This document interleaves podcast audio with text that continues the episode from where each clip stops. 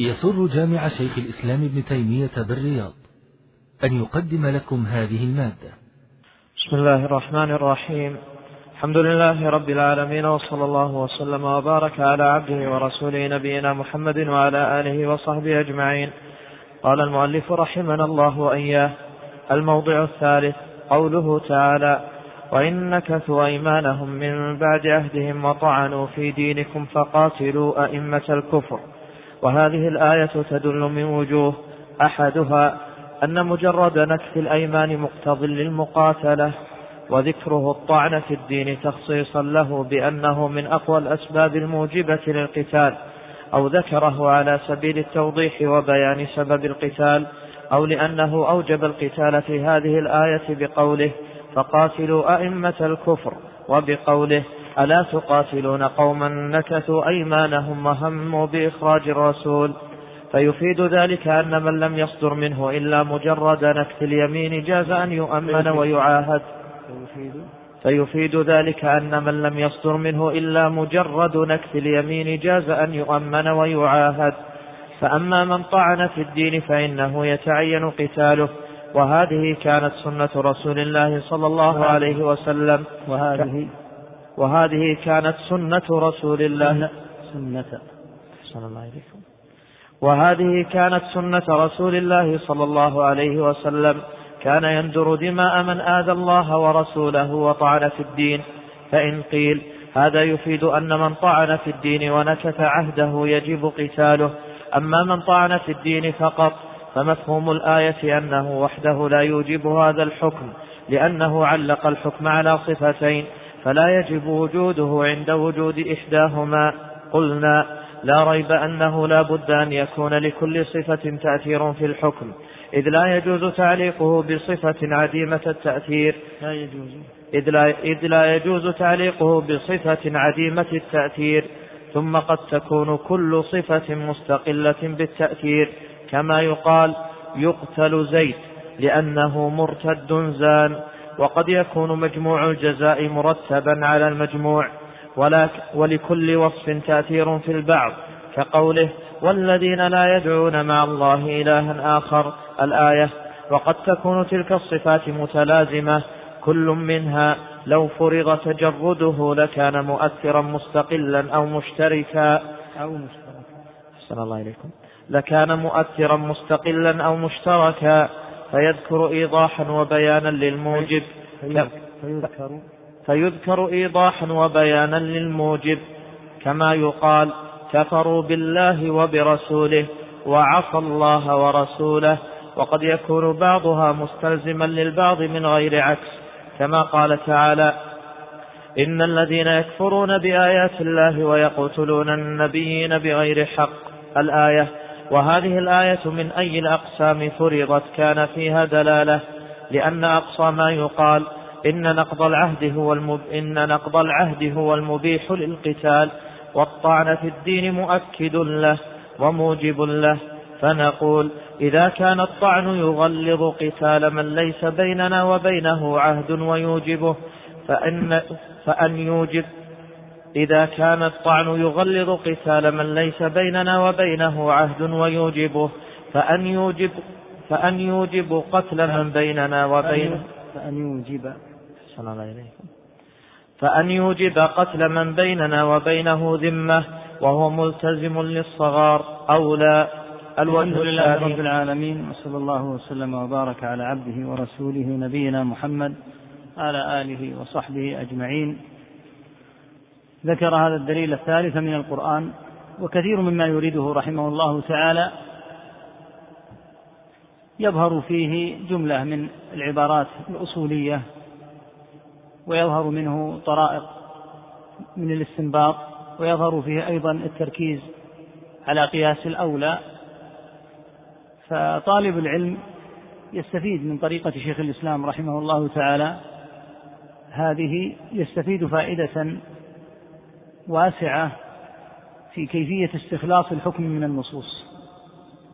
وإن كان مثل هذا لا يغني كما لا يخفى لا بد من الوقوف على طرائق أهل العلم في الاستنباط وغيرها لكن هذا بمثابة التطبيق.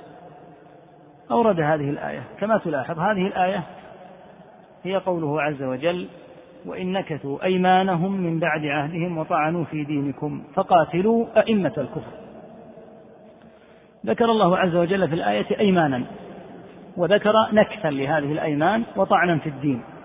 رتب عليه قتال أئمة الكفر. فانظر الآن كيف أخذ ابن تيمية رحمه الله تعالى من هذه الآية الدليل على قتل الساب من أهل الذمة ممن هو داخل بلاد المسلمين مع أن الآية في أصلها ليست متعلقة به وإنما متعلقة بغيره كما سيأتي إن شاء الله. ذكر ابن كثير رحمه الله أن الآية نزلت في مشركي قريش. قال رحمه الله وهي عامة لهم ولغيرهم. ومعناها إن نكث المشركون الذين عاهدتموهم على مدة معينة أيمانهم. ما المقصود بالأيمان هنا؟ المقصود العهود والمواثيق. إذا فعلوا ذلك وطعنوا في دينكم أي عابوه وانتقصوه. قال ابن كثير رحمه الله ومنها هنا أخذ قتل من سب رسول الله صلى الله عليه وسلم أو طعن في الإسلام أو ذكره بتنقص.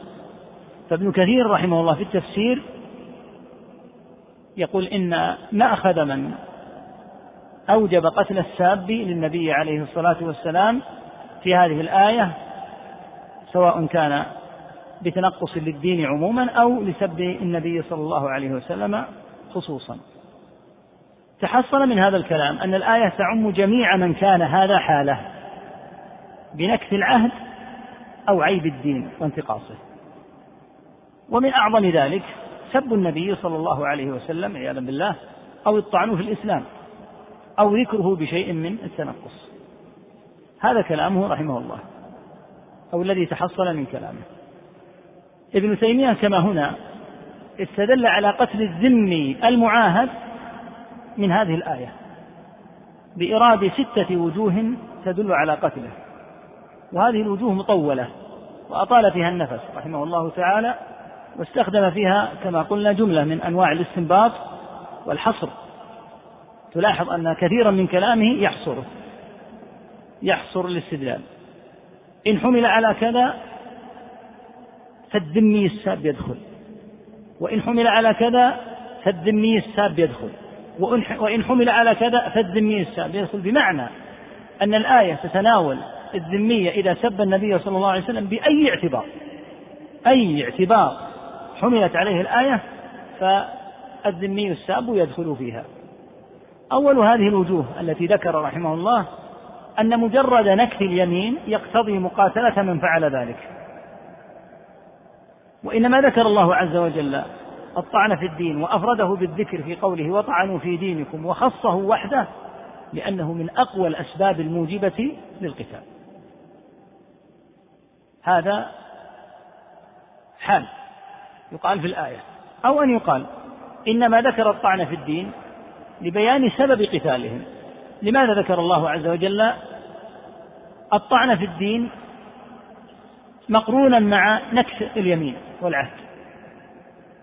الحال الأول تقدمت. الحال الثاني أن يكون إنما ذكره ليبين سبب القتال. فإن الطعن في الدين هو الذي يجب أن يكون داعيا للمسلمين لقتالهم لتكون كلمة الله هي العليا.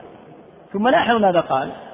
يقول أما مجرد نكث اليمين فقد يوجد من يقاتلهم يعني من المسلمين لأجله من باب الشجاعة والحمية.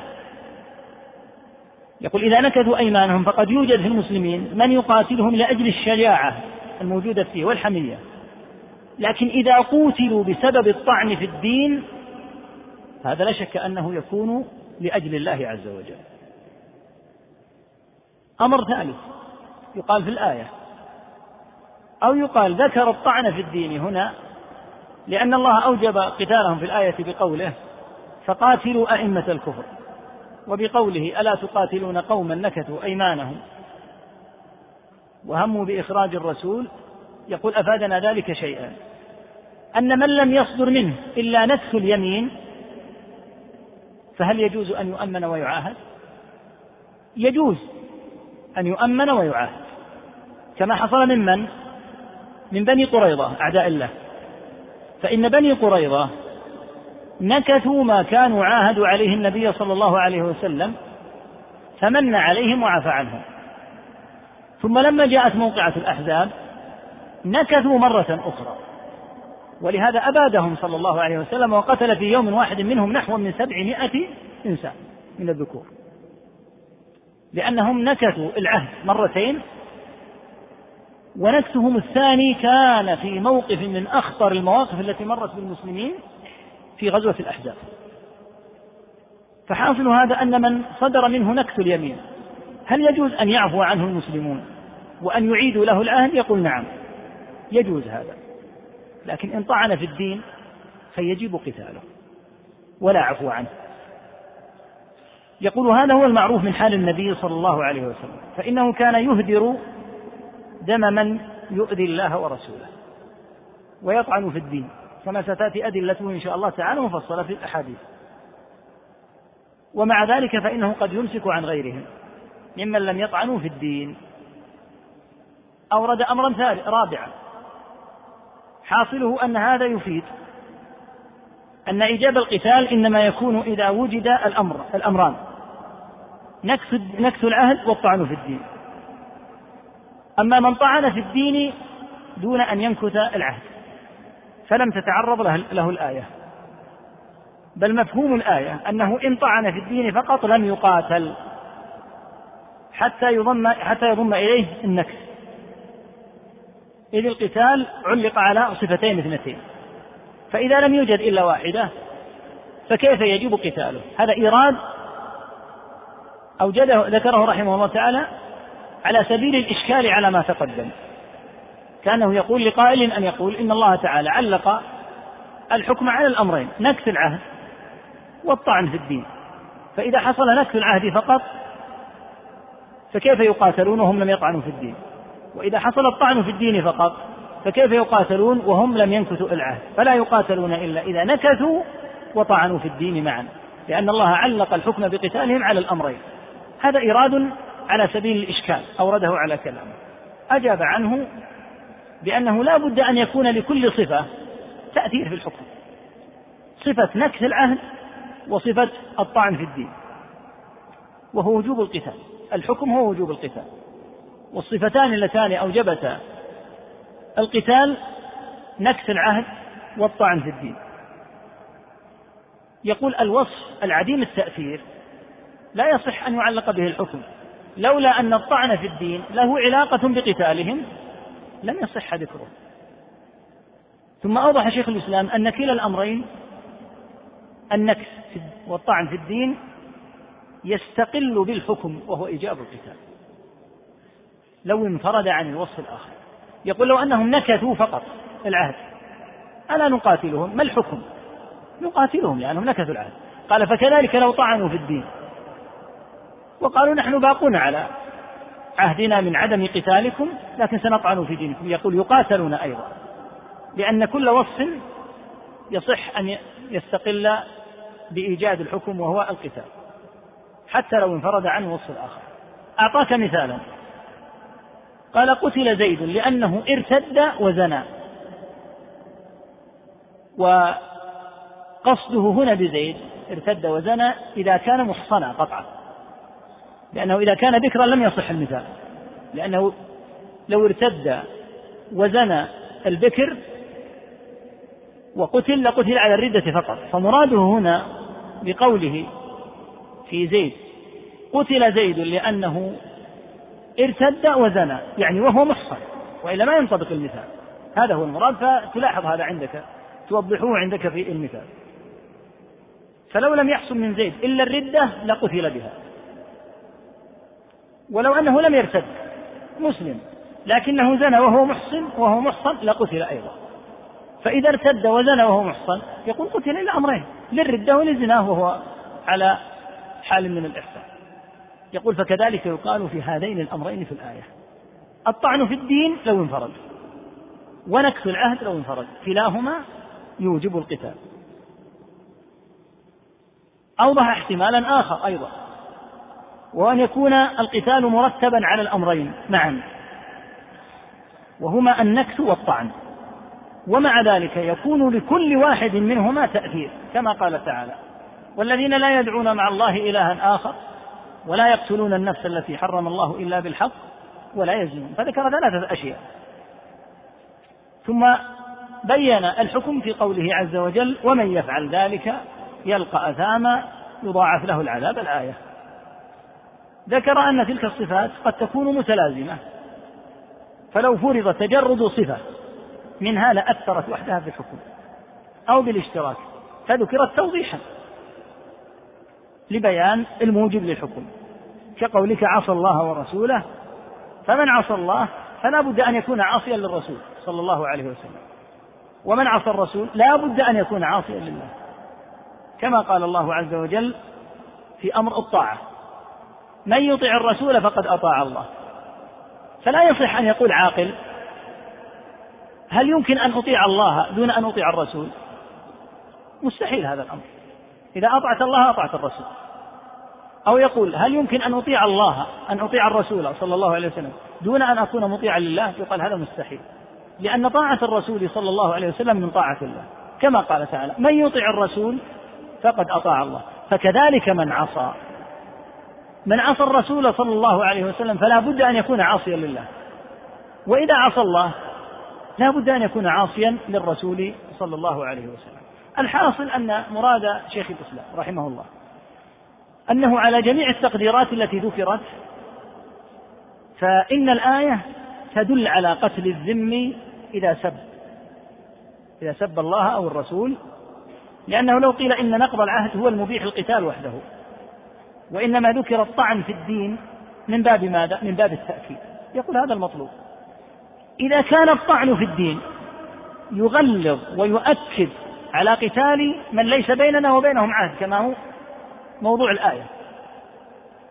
فإن إيجاب قتل من يكون في بلاد المسلمين من أهل الذمة ملتزما للصغار وقد كففنا عنه بسبب العهد يكون قتله من باب أولى. فالآية تتناول أولئك. فيكون الذمي داخلا فيها من باب أولى. وذلك أن المعاهد في دار الكفر. إذا عاهدنا أناسا في دار الكفر. دارهم دار كفر ليست دار إسلام. هل لهم أن يظهروا كفرهم؟ قطعا. لأن دارهم دار كفر. هل لهم أن يعلنوا الكفر؟ قطعا. لأن الدار دار كفر. لكن هل لهم أن يستعلنوا بسب الإسلام؟ يقول لا ليس لهم أن يستعلنوا بسب الإسلام طيب ما حال الذمي؟ الذمي في دار الإسلام ونحن نمنع أهل العهد في دار الكفر أن يسبوا الإسلام والذمي في بلاد الإسلام قد سب الإسلام وقد سب الرسول صلى الله عليه وسلم يقول فيكون منعه وعقوبته أولى من عقوبة من كانوا في دار كفر يظهرون الكفر ويمنعون من مسبة الإسلام. وعلى هذا فليس للذمي أن يظهر من دينه أي شيء كائنا ما كان حتى لو لم يؤذن به. فكيف إذا آذان به؟ فحال الذم أشد من حال المعاهد الذي هو موضوع الآية. قال شيخ الإسلام رحمه الله أهل مكة الذين نزلت فيهم هذه الآية كانوا معاهدين لا أهل ذمة كما هو معلوم. ثم فرض فرضا آخر. يقول لو فرضنا. وهذا غير موجود عندي في المختصر. يقول لو فرضنا أن مجرد طعنهم في الدين ليس ناقضا للعهد يعني في مكة قبل أن تفتح. لم يكن الذمي كذلك. للفرق بين ماذا؟ بين الدارين. هذه دار إسلام وهذه دار كفر. فلو فرضنا أنه يسوغ لأهل الكفر أن يظهروا الطعن في الإسلام فيما بينهم في دار الكفر. يقول يختلف الحكم. حكم دار الإسلام غير دار الكفر. كل هذه التفاصيل لاحظ أنها لا تزال في الوجه الأول. الذي أخذ منه رحمه الله تعالى الدلالة على قتل الذمي. ومن المفيد في مثل يعني هذا الموقف أن نذكر ما يتعلق بدار الكفر ودار الإسلام. دار الكفر ما المراد بها؟ دار الكفر على نوعين اثنين. إما أن تكون دار حرب. هي دار كفار بيننا وبينهم حرب. يمكن أن نغزوهم في أي وقت ويمكن أن يغزونا في أي وقت. لأن الحال بيننا وبينهم حال حال محاربة.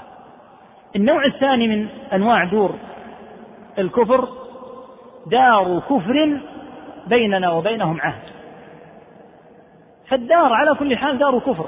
يعبدون فيها الأصنام يشربون الخمور يزنون لكن ويظهرون هذا لكن بيننا وبينهم عهد. لا يقتلون لا يقاتلوننا ولا نقاتلهم. أما دار الإسلام فهي الدار التي تكون فيها أحكام الإسلام ظاهرة. ويقول بعض أهل العلم هي التي يغلب فيها تغلب فيها أحكام الإسلام. يقول هذه هي دار الإسلام وتلك دار الكفر. وبه تعرف أن دار الكفر تارة تكون دار عهد وهي دار كفر. وتارة تكون دار حرب وهي دار كفر. ما الذي يضبط عندك المسألة؟ المثال. لما هاجر النبي صلى الله عليه وسلم من مكة إلى المدينة ماذا كانت مكة بالنسبة للمسلمين؟ دار كفر على كل حال لا إشكال. لكنها دار كفر محاربة. ففي السنة الأولى والثانية والثالثة والرابعة والخامسة كانت دار كفر لا إشكال. في السنة السادسة النبي صلى الله عليه وسلم ذهب ليعتمر فصده المشركون وعقد في تلك السنة صلح الحديبية. دار مكة مكة دار كفر إذ ذاك فلما عقد الصلح لاحظ انقلبت من دار كفر محاربة إلى دار كفر معاهدة. ما الذي تغير؟ الكفر هو هو. هل تركوا عبادة الأصنام؟ ما تركوها. بل لما اعتمر النبي صلى الله عليه وسلم من العام القادم كانت الأصنام حول الكعبة في العام السابع. حتى فتحها الله عز وجل على المسلمين في العام الثامن فكسر النبي صلى الله عليه وسلم الأصنام بيده الكريمة فانقلبت مكة من دار كفر إلى دار إسلام. وبه تعرف أن مكة مرت بثلاث مراحل زمن النبي صلى الله عليه وسلم. دار كفر محاربة. وهي السنوات الأولى من هجرته عليه الصلاة والسلام. بعد أن عاهدوا في السنة السادسة والسابعة وأشهر من الثامنة صارت دار كفر معاهدة. لما فتحها النبي صلى الله عليه وسلم في العام الثامن صارت دار إسلام. ولهذا قال صلى الله عليه وسلم لا هجرة بعد الفتح. كان الواجب على أهل مكة أن يهاجروا من مكة إلى المدينة إذا أسلموا لأن المدينة هي دار الإسلام ومكة هي دار الكفر والواجب أن يهاجر من دار الكفر إلى دار الإسلام. فلما فتحت مكة قيل لأهل مكة ابقوا مكانكم. أنتم الآن في دار إسلام. كان يطلب منكم في السنوات الماضية أن تهاجروا لأنها كانت دار كفر. أما وقد أضحت دار إسلام فلا هجرة. ولهذا لما أتى من أراد أن يبايع النبي عليه الصلاة والسلام بعد فتح مكة قال ذهبت الهجرة بأهلها. هذا في السابق الهجرة من مكة. لكن إذا فتحت صارت دار إسلام. وعلى هذا تعرف الكلام في الفرق الآن. في كلام شيخ الإسلام هذا الطويل يقول إذا كنا نقول إن إذا عاهدنا الكفار ألزمناهم في دار كفرهم. أن لا يظهروا إظهارا الطعن في الإسلام. فكيف نأذن أو نترك الذمي يظهر الطعن في الإسلام في دارنا نحن في دار الإسلام؟ ثم قال افترض فرضا آخر. وهو أن الكفار طعنوا في الإسلام.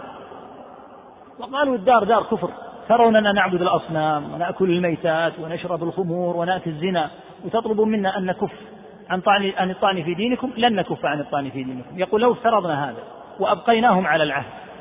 يقول يختلف وضع الذمي الذي في دار الإسلام عن الكافر الذي في دار العهد الكافرة فتلك الدار دار كفر وهذه الدار دار إسلام ولا يؤذن لأحد أن يخرج في دار الإسلام حتى المنكر العادي كأن يشرب الخمر أو أن يزني ولو كان يستحله. يعني لو أنه كان من المجوس وكان يستحل شرب الخمور أو من النصارى ويصنعها في بيته ويشربها لا نتعرض له. لكن إن أظهرها أخذناه به. فإن قال يجوز في دينه هو حرام عندكم لكن عندي ليس بحرام. نقول ما تظهر من دينك أي شيء وإن استحللت ما استحللت. فإن أظهرت شيئا. يطعن في ديننا قتلناك قتلا فإذا أظهرت شرب الخمر عاقبناك عقوبة. لكن إن أظهرت الطعن في ديننا ما نقتصر على عقوبتك. ما يكون سب النبي صلى الله عليه وسلم مثل شرب مثل شرب الخمر. نقول تلك التي فعلتها من شرب الخمر سنعاقبك عليها وإن كنت تستحلها. لكن الشيء الذي يتعلق بالطعن في ديننا لا يمكن أن يساوي شرب الخمر أو زناك بذمية مثلك لا بد أن يكون لطعنك في الدين حكما مغلظا أشد بكثير من أن يكون مجرد العقوبة أو التعجيل. ولهذا الصحيح كما لا يخفى أنه إذا أظهر الطعن في الدين فإنه ينتقر عهده. كما تقدم من قول الإمام أحمد أن ما عاهدناهم على هذا وكما تقدم في الشروط أنهم أخذ عليهم أنهم إذا فعلوا مثل هذا فقد برئت منهم ذمة أمير المؤمنين وحل منهم الدماء والأموال.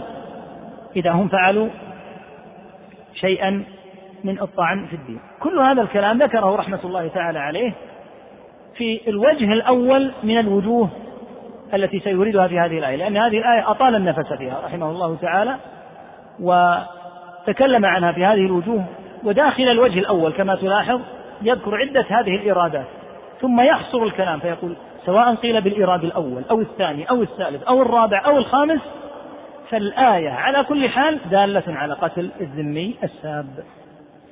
نعم. قال رحمه الله الوجه الثاني أن الذمي إذا سب الرسول أو سب الله وعاب الإسلام علانية فقد نكث يمينه وطعن في ديننا. لأنه لا خلاف بين المسلمين أنه يعاقب على ذلك ويؤدب فعلم أنه لم يعاهد عليه فيجب قتله بنص الآية. وهذه دلالة قوية حسنة فإنه قد وجد منه نكث يمينه وطعن في الدين والقرآن يوجب قتل من نكث وطعن في الدين. هذا الوجه الثاني خلاصته أن من الأمور التي لا يختلف فيها أهل العلم سواء من يقولون بقتل الذم إذا سب أو بتعذيره الجميع متفق على أنه يجب أن يعاقب. وعلى هذا وهذا الكلام اتفاق الجميع على أنه يجب أن يعاقب. يدل على ماذا؟ يدل على أن لم نعاهد الذمي على الترخيص له بأن يسب. لأن لو رخصنا له بذلك. لم يجوز أن نعاقبه. أي شيء نرخص له به الذمي لا يجوز أن نعاقبه عليه. فمثلا هل يرخص للذمي أن يربي أبناءه على النصرانية؟ الأبناء تابعون للآباء والأمهات. فلو أن وجدنا ابنه الصغير قد ربي على النصرانية هل نعاقب أباه؟ ما نعاقب أباه لأن عاهدناه على أساس إبقاء الأبناء عنده وإذا بقي أبناؤه عنده فلا شك أنه سيعلمهم النصرانية. فكل شيء أذنا له فيه لا يجوز أن نعاقبه لأن مقتضى العهد يلزمنا ويلزمه أيضا. يقول فإجماع المسلمين على أنه إذا سب وجبت عقوبته يدل على أنه لا يرخص له أحد أبدا في أن يظهر السب للنبي صلى الله عليه وسلم أو أن يطعن في الدين. بناء عليه. فإذا كنا قد عاهدناه على أن لا يطعن في ديننا فطعن في ديننا. فقد نكث العهد. فيجب قتله يقول بنص الآية. لأن يعني الآية فيها التنصيص على قتال الناكثين. فالله عز وجل أوجب من أوجب قتال من نكث في ديننا من نكث عهده وطعن في ديننا. يقول مقتضى العهد ألا يظهروا عيب هذا الدين. أو الطعن في النبي صلى الله عليه وسلم. فمتى أظهروه؟ صح أنهم قد نكثوا وطعنوا في الدين فيدخلون في عموم الآية. وهي الإيجاب الصريح في الآية بقتال من طعن ونكث. وبناء عليه فإن الذمية إذا أظهر السب فقد صح أنه طعن في الدين ونكث. العهد يقول شيخ الإسلام هذا العموم في الآية يبلغ درجة النص لأن الله تعالى عمم سبحانه وتعالى عمم في الآية بقتال من طعن في ديننا أو نكث العهد. يقول فيدخل الذمي وبالتالي يرى شيخ الإسلام أن المسألة هنا ليست استنباطا وإنما منصوصة نص يقول يكون نص الآية صريح في أنه يجب قتله فتتناول الآية الذمي وإن كانت ليست نازلة فيه. كثير مما يورد شيخ الإسلام من الآيات ليس موضوعها الذمي إذا طعن وإنما في أهل العهد كثير منها في أهل العهد إذا نكثوا أو الكفار عموما يقول فتتناول الذمي وفي كثير من الأحيان يقول تتناول الذمي من باب أولى لأنها إذا تناولت أولئك الذين ليس بيننا وبينهم إلا عهد وهم في دار كفر فالذي في دار الإسلام يلزمه الصغار من باب أولى. نعم. قال رحمه الله الوجه الثالث أنه سماهم أئمة الكفر لطعنهم في الدين وثانيا علل ذلك بأنهم لا أيمان لهم فهو يشمل جميع الناكثين الطاعنين وإمام الكفر هو الداعي إليه وإنما صار إماما في الكفر لأجل الطعن فيه ودعوته إلى خلافه وهذا شأن الإمام فكل طاعن في الدين فهو إمام في الكفر فيجب قتاله لقوله فقاتلوا أئمة الكفر. نعم أخذ من هذا الموضع من الآية أن من طعن في الدين من أهل الذمة فيصدق عليه أنه إمام لكن في الكفر. قال الله عز وجل وجعلنا منهم أئمة يدعون إلى النار. فالإمامة تكون تارة إمامة في الدين وتارة تكون إمامة في الكفر. قال الله عز وجل وجعلنا منهم أئمة يهدون بأمرنا. وقال في أولئك وجعلنا منهم أئمة يدعون إلى النار. فهذا إمام في الكفر. المراد بقوله رحمك الله المراد بقوله تبارك وتعالى فقاتلوا أئمة الكفر إنهم لا أيمان لهم. ما المراد بالأيمان هنا؟ فسر الشيخ الأيمان رحمه الله بأنها العهود. وليس المقصود بها القسم بالله في هذا الموطن. يقول النبي صلى الله عليه وسلم لم يقاسمهم لم يقل في صلح الحديبية أقسم بالله ما ذكر القسم. وصيغة صلح صلح الحديبية معروفة مشهورة. ليس فيها أن النبي صلى الله عليه وسلم أقسم وأقسم. إذا ما المراد بالأيمان؟ يقول المراد بالأيمان العهد. هذا فيما يتعلق بنكس اليمين أي نقض العهد. ما المراد بأئمة الكفر؟ فسر أئمة الكفر في الآية بأشخاص كأبي جهل كما ذكر ابن كثير رحمه الله كأبي جهل وعتبة وشيبة وأمية بن خلف من رؤوس كفار قريش. ولهذا لما مر سعد بن أبي وقاص رضي الله عنه بأحد الخوارج السفهاء قال هذا الشقي السفيه لسعد رضي الله عنه هذا من أئمة الكفر. فقال سعد كذبت بل أنا قاتلت أئمة الكفر. وذلك يدل على أن أن أئمة الكفر كانت في في تلك الحقبة كانت في كفار قريش ممن تزعموا الكفر كأبي جهل وأمية ونحوهم. وقال أبو بكر رضي الله عنه هذا أيضا ما ذكره ابن كثير في عهده للناس حين وجههم للشام إنكم ستجدون قوما محوقة رؤوسهم فاضربوا معاقد الشيطان منهم بالسيوف. فوالله لأن أقتل رجلا منهم أحب إلي من أن أقتل سبعين من غيرهم وذلك لأن الله يقول فقاتلوا أئمة الكفر. ومراده بالمحوقة رؤوسهم هنا أنهم حلقوا وسط الرؤوس وهذا يدل على أن هذا الصنيع الذي للأسف ينتشر حتى في بعض شبابنا من جهة شعر الرأس يدل على أنه صنيع قديم. في أهل الكفر والله المستعان. الحاصل أن ابن تيمية رحمه الله أراد أن تسمية هؤلاء بأئمة الكفر راجع إلى كونهم طعنوا في الدين. فمن طعن في الدين فقد تزعم إمامة وهي إمامة الكفر. وعلل ذلك أيضا في الآية بأنهم لا أيمان لهم. وقلنا إن الأيمان المراد بها العهود. بناء عليه فكل من نكت وطعن يقول شيخ الإسلام كل من نكت وطعن في ديننا صدق أنه من أئمة الكفر. وتسميته بإمام الكفر بسبب ماذا؟ بسبب طعنه وتزعمه الدعوة إلى خلاف ديننا. يقول أما مجرد النكت لو أن إنسانا نكت العهد فلا يسمى إماما في الكفر.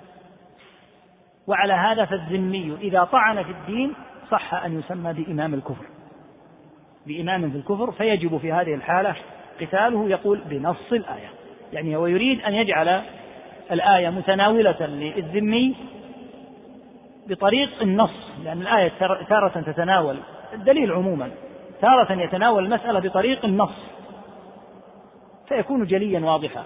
وتارة يحتاج إلى الاستنباط ببيان الحكم من من الدليل يقول في هذا الموضع إذا قلنا بأن من طعن في ديننا تزعم وصار إماما في الكفر فقد قال الله فقاتلوا أئمة الكفر. فيصح أن من طعن في ديننا من أهل الذمة قد عد إماما في الكفر ووجب قتاله بنص الآية لأنه طعن ونكث عهده. وهذا مراد الشيخ من هذا الوجه. نعم.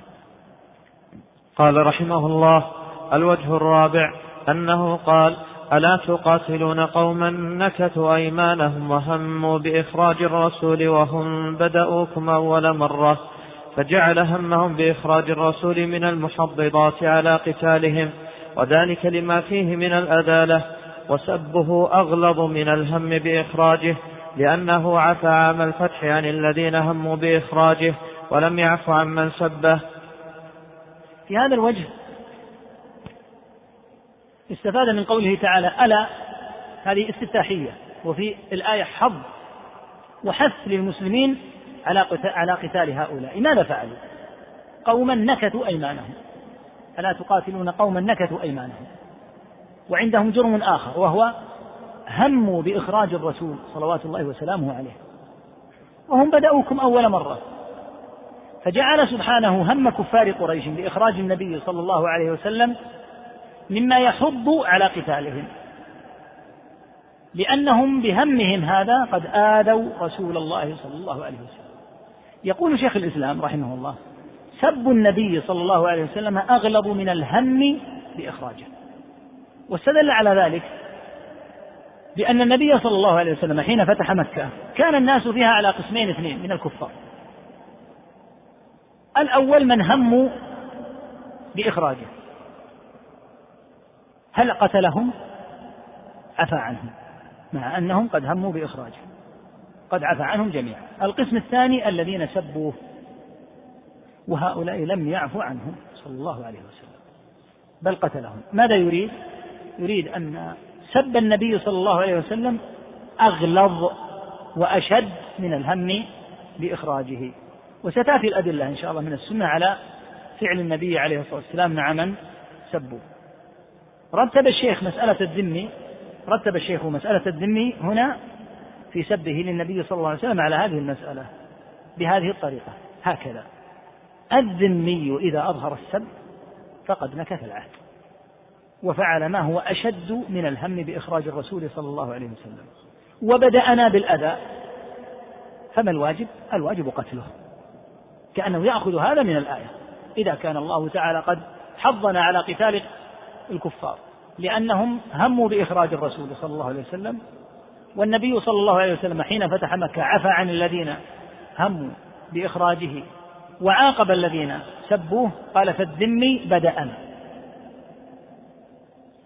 وسب النبي صلى الله عليه وسلم ونكث عهده فيجب قتله من باب أولى لأن فعله أشد من فعل الذين هموا بقتل النبي صلى بإخراج النبي صلى الله عليه وسلم. نعم. قال رحمه الله الخامس قوله قاتلوهم يعذبهم الله بأيديكم ويخزهم وينصركم عليهم ويشفي صدور قوم مؤمنين. الآية فأمر سبحانه بقتال الناكثين الطاعنين في الدين فضمن أن إذا فعلناه عذبهم وأخزاهم ونصرنا عليهم وشفى صدور المؤمنين الذين تأدوا من نقضهم وأذهب غيظ قلوبهم فدل على أن الناكث الطاعن مستحق لذلك كله والساب للرسول ناكث طاعن فيستحق القتل. هذا الوجه الخامس. في قوله تعالى قاتلوهم يعذبهم الله بأيديكم ويخزهم وينصركم عليهم ويشفي صدور قوم مؤمنين ويذهب غيظ قلوبهم. لما أمر الله عز وجل بقتال هؤلاء الذين نكثوا وطعنوا في الدين ضمن لمن يقاتلهم هذه الأمور كلها. وهي أمور مفرحة للمؤمنين ويرجون الله تعالى أن يروها في أهل الكفر. رتبها تعالى لاحظ هنا رتبها ترتيب الجزاء على الشرط. تقدير الآية قاتلوهم يعذبهم الله بأيديكم. إن تقاتلوهم يعذبهم الله بأيديكم ويخزهم إلى آخرة.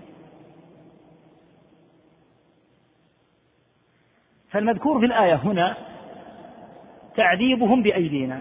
ما المراد بتعذيبهم بأيدينا؟ قتلهم على أيدينا. هذا هو المراد. هذا مما ضمنه الله تعالى. وضمن أن يخزيهم وأن يشفي الصدور منهم وأن ينصرنا عليهم ويذهب غيظ قلوبنا. قال شيخ الإسلام رحمه الله بعد أن ذكر الآية دل على أن الناكث الطاعن في الدين يستحق القتل الذي ذكره الله تعالى بقوله يعذبهم الله بأيديكم. قال والساب من أهل الذمة قد نكث عهده وطعن في ديننا كما تقدم إيضاحه فيستحق القتل. نبه الشيخ رحمه الله إلى أن الله تعالى ذكر النصر عليهم. هذا في في الأصل ليس عندك في الكتاب هنا. الله تعالى في بقية الآية لما ذكر إخزاءهم والنصر عليهم قال في آخرها ويتوب الله على من يشاء. أي أنهم منهم من يحصل له هذا وهو أن يعذب بأيدينا ومنهم من قد يتوب الله عز وجل عليه. وهذا وهذا واضح أن الكفار منهم من شفى الله عز وجل الصدر منه وقتل على كفره ومنهم من هداه الله تعالى وتاب من كفره وعفى الله عنه. فصار الكفار بعد أن هزمناهم صاروا قسمين منهم من شفى الله عز وجل منه الصدر وقتل ومنهم من هداه الله تعالى وأسلم. هل يمكن أن يصح هذا في الذمي الساب؟ يقول لا يصح. لماذا؟ يقول لأن الآية وردت في قتال الطائفة الممتنعة والطائفة مجموعة أشخاص. فمنهم من يقتل ومنهم من يتوب. أما الواحد المستحق للقتل فلا ينقسم. حتى يقال يعذبه الله ويتوب عليه. يعني أن الذمي إذا سب وجب قتله على كل حال. وليس مثل الطائفة الممتنعة الذين قاتلناهم فنصر الله عليهم وقتلنا من قتلنا منهم ثم هدى الله بعد بعضهم للإسلام. يقول هذا سب. فلا نستطيع أن نقول إن نقتله ويتوب الله عليه. لأنه لا تتصور فيه القسمة بينما الطائفة التي امتنعت وقاتلناها وغلبناها وجد منهم من شفى الله منه الصدر وقتل على كفره ومنهم من تاب وهداه الله. أما الواحد الساب فلا يتصور فيه هذا إلا حكم واحد وهو وجوب قتله. نعم. قال رحمه الله السادس أن قوله ويشفي صدور قوم مؤمنين ويذهب غيظ قلوبهم دليل على أن شفاء الصدور من ألم النكس والطعن وذهاب, وذهاب الغيظ الحاصل أمر مقصود للشارع فمن سب الرسول فإنه يغيظ المؤمنين ويؤلمهم أكثر من سفك دمائهم وأخذ مالهم فإن هذا يثير الغضب لله ورسوله. هذه الأفعال من الكفار. لا شك أنها توجد في المسلمين ألما عظيما جدا من تسلطهم على أهل الإسلام وكثرة ما قتلوا فيهم وكثرة ما طعنوا في دينهم وسخروا بنبيهم صلى الله عليه وسلم وبأحكامهم كثرة ما حاكوا لهم المكائد.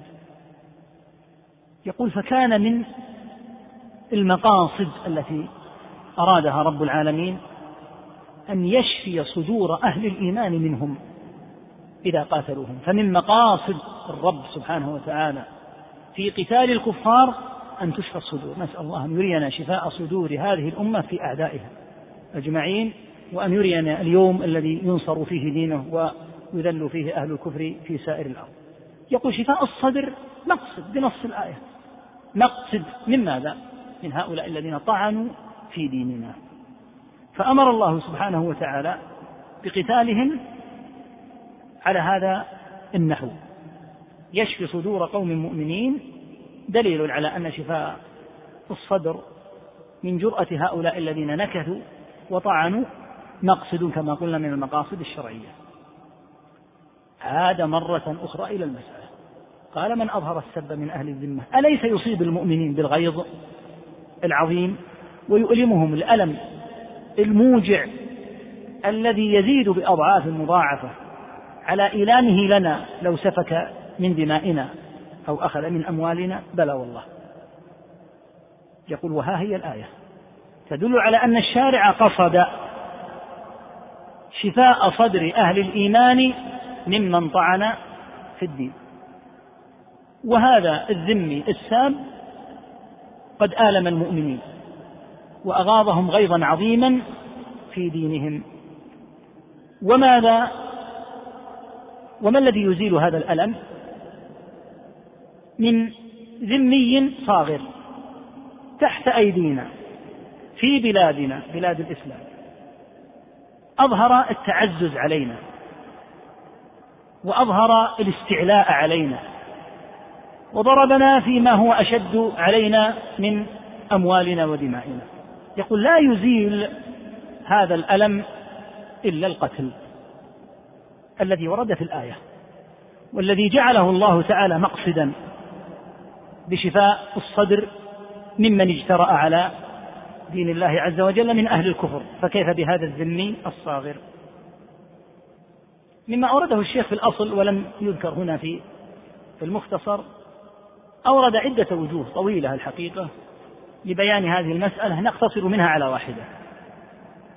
أن النبي صلى الله عليه وسلم لما فتح مكة وكانت بنو بكر قد قتلوا في خزاعة وهذا هو سبب نقض صلح الحديبية. صلح الحديبية كانت خزاعة تبعا للنبي صلى الله عليه وسلم. وكانت بنو بكر تبعا لقريش لأن العرب بعد صلح الحديبية انقسمت قبائلهم إلى قسمين. قسم وهذا مما نص عليه صلح ما نصت عليه الشروط في صلح الحديبية أن من أراد أن يدخل في عقد محمد دخل. ومن أراد أن يدخل في عقد قريش دخل. فدخلت خزاعة في عقد النبي صلى الله عليه وسلم ودخلت بنو بكر في عقد قريش. وعدد من القبائل منهم من ذهب تابعا لقريش ودخل في حلفها ومنهم من كان داخلا في حلف النبي صلى الله عليه وسلم. ما الذي نقض صلح الحديبية؟ أن بني بكر قتلوا خزاعة وأعانتهم قريش بالسلاح وبالرجال. وإلا فقريش لم تغزو المدينة بعد صلح الحديبية. فانتقض العقد بناء على أنه تعدي على خزاعة.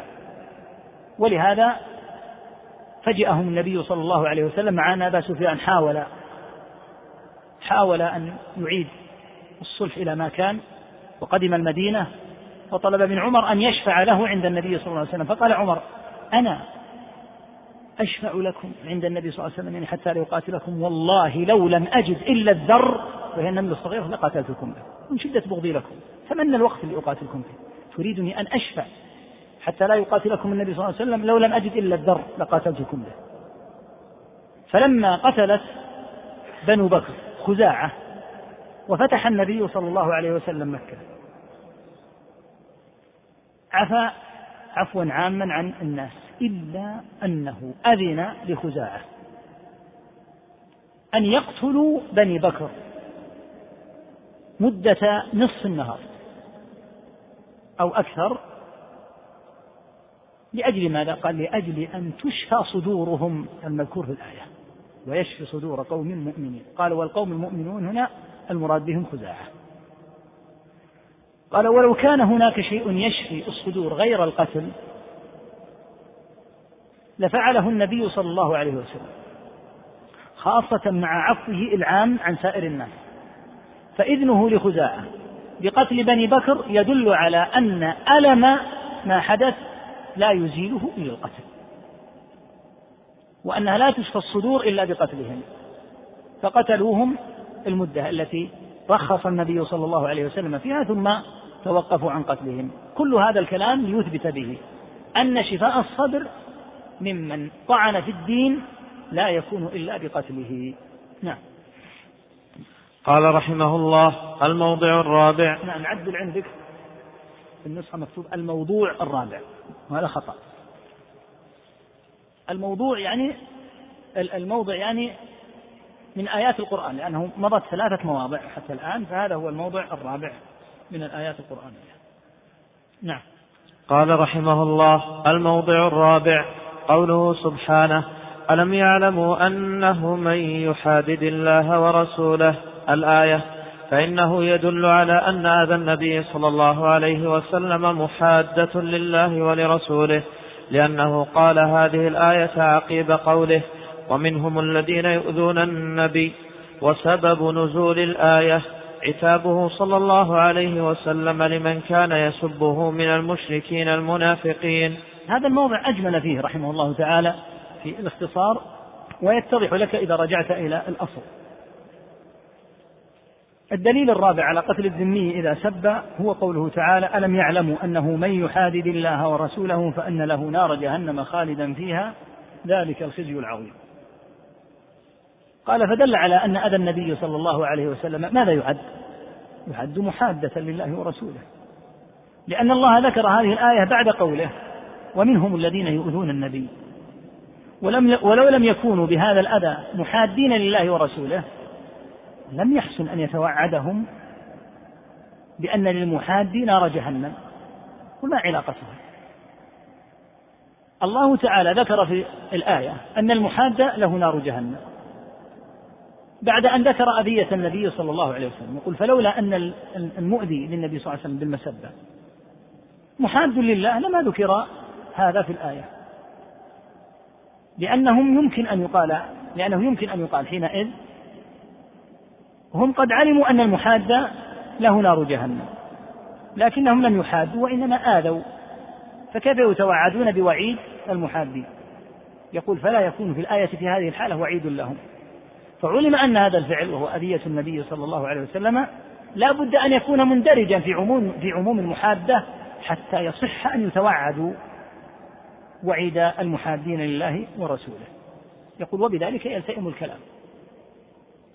الآية فيها ذكر الأذى للنبي عليه الصلاة والسلام. ثم ذكر الله المحادة وعقوبة المحادة. يقول ما يلتئم الكلام إلا إذا كان المؤذي محادا لله. وإلا فقد يقول قائل نعم هو آذى لكن ما ما دخله في عقوبة المحاد يقال الأذى محادة. فلهذا توعد الله الذين آذوا بوعيد المحادين لأن الأذى محادة لله عز وجل عز وجل.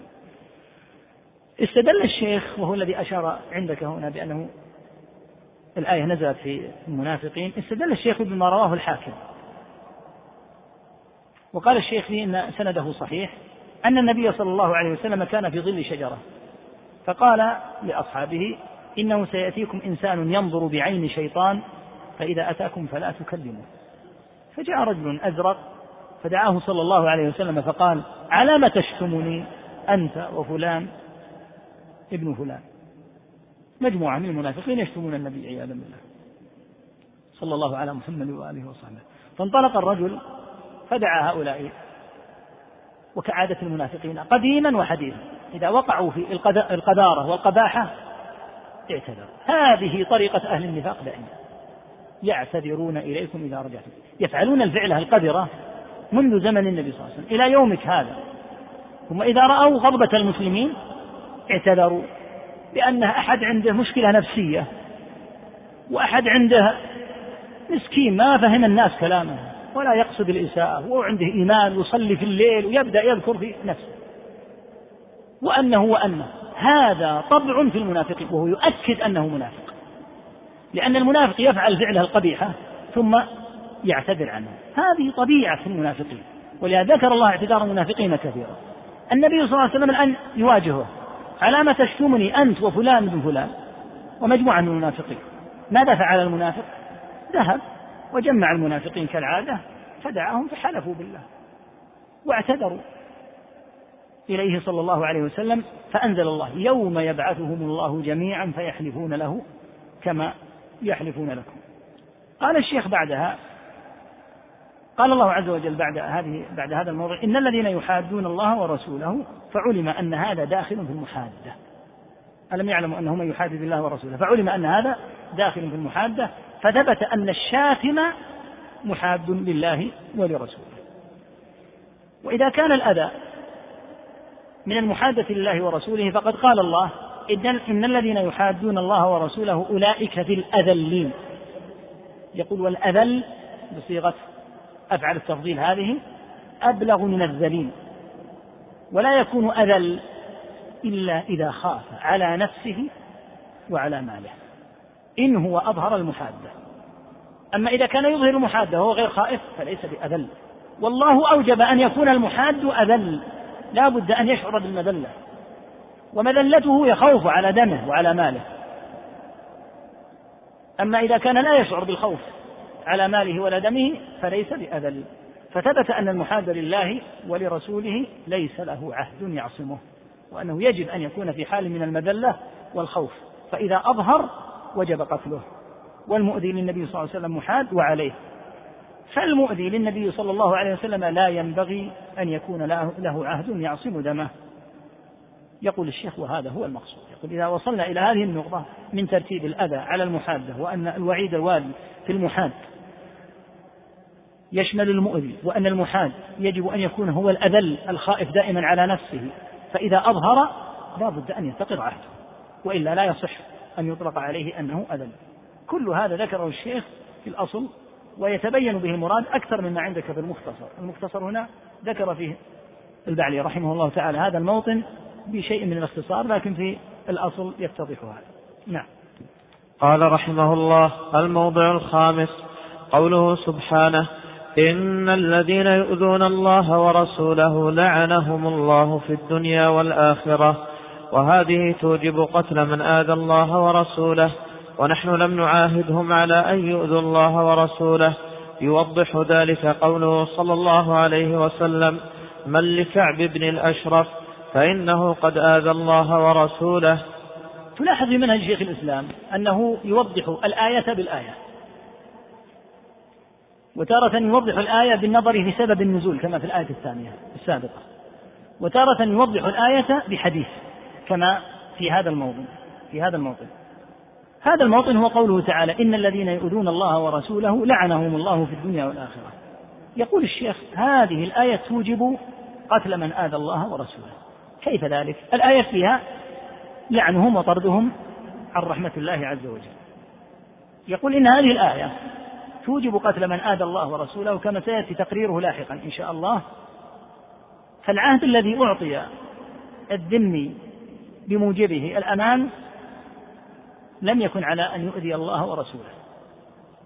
قال يوضح هذا قول النبي صلى الله عليه وسلم من لكعب بن الأشرف فإنه قد آذى الله ورسوله.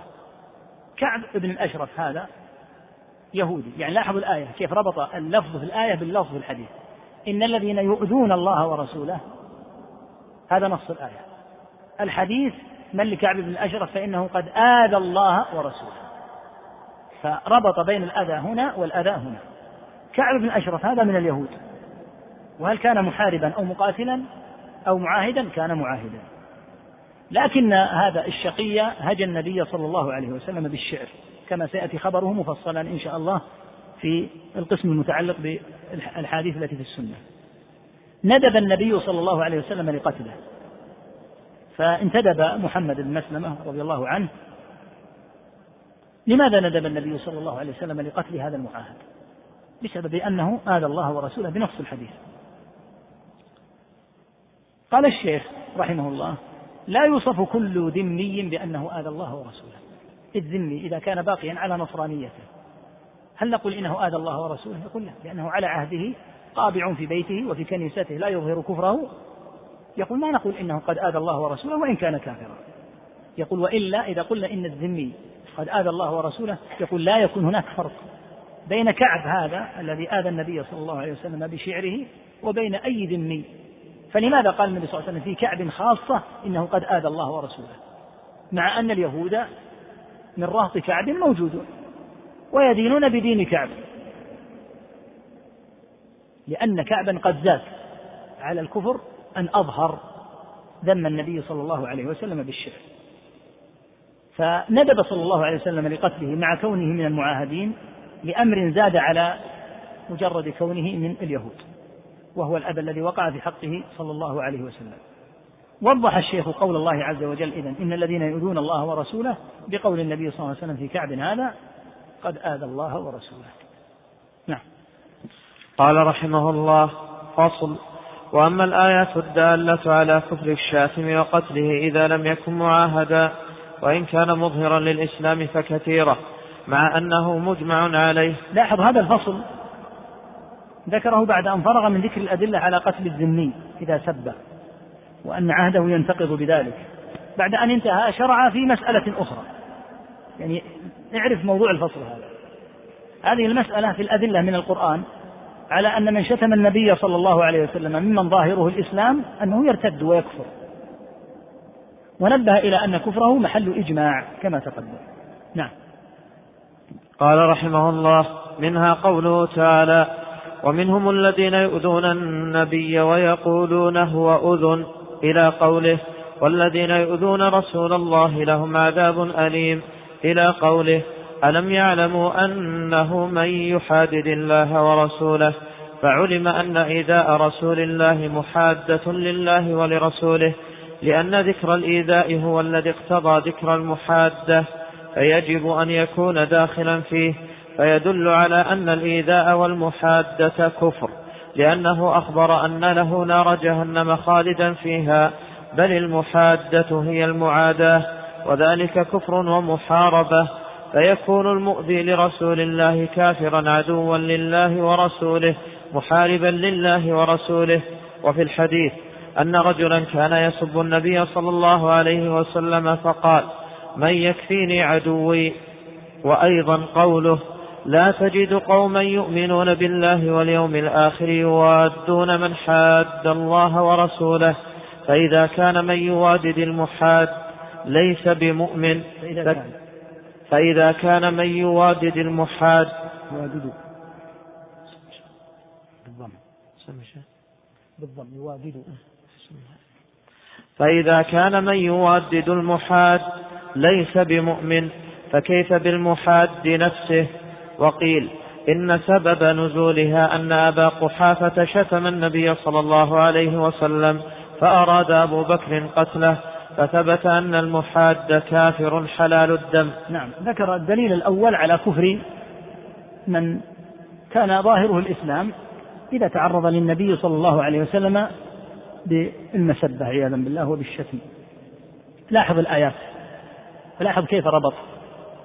وفرق بين هذا الموضوع والموضوع المتقدم.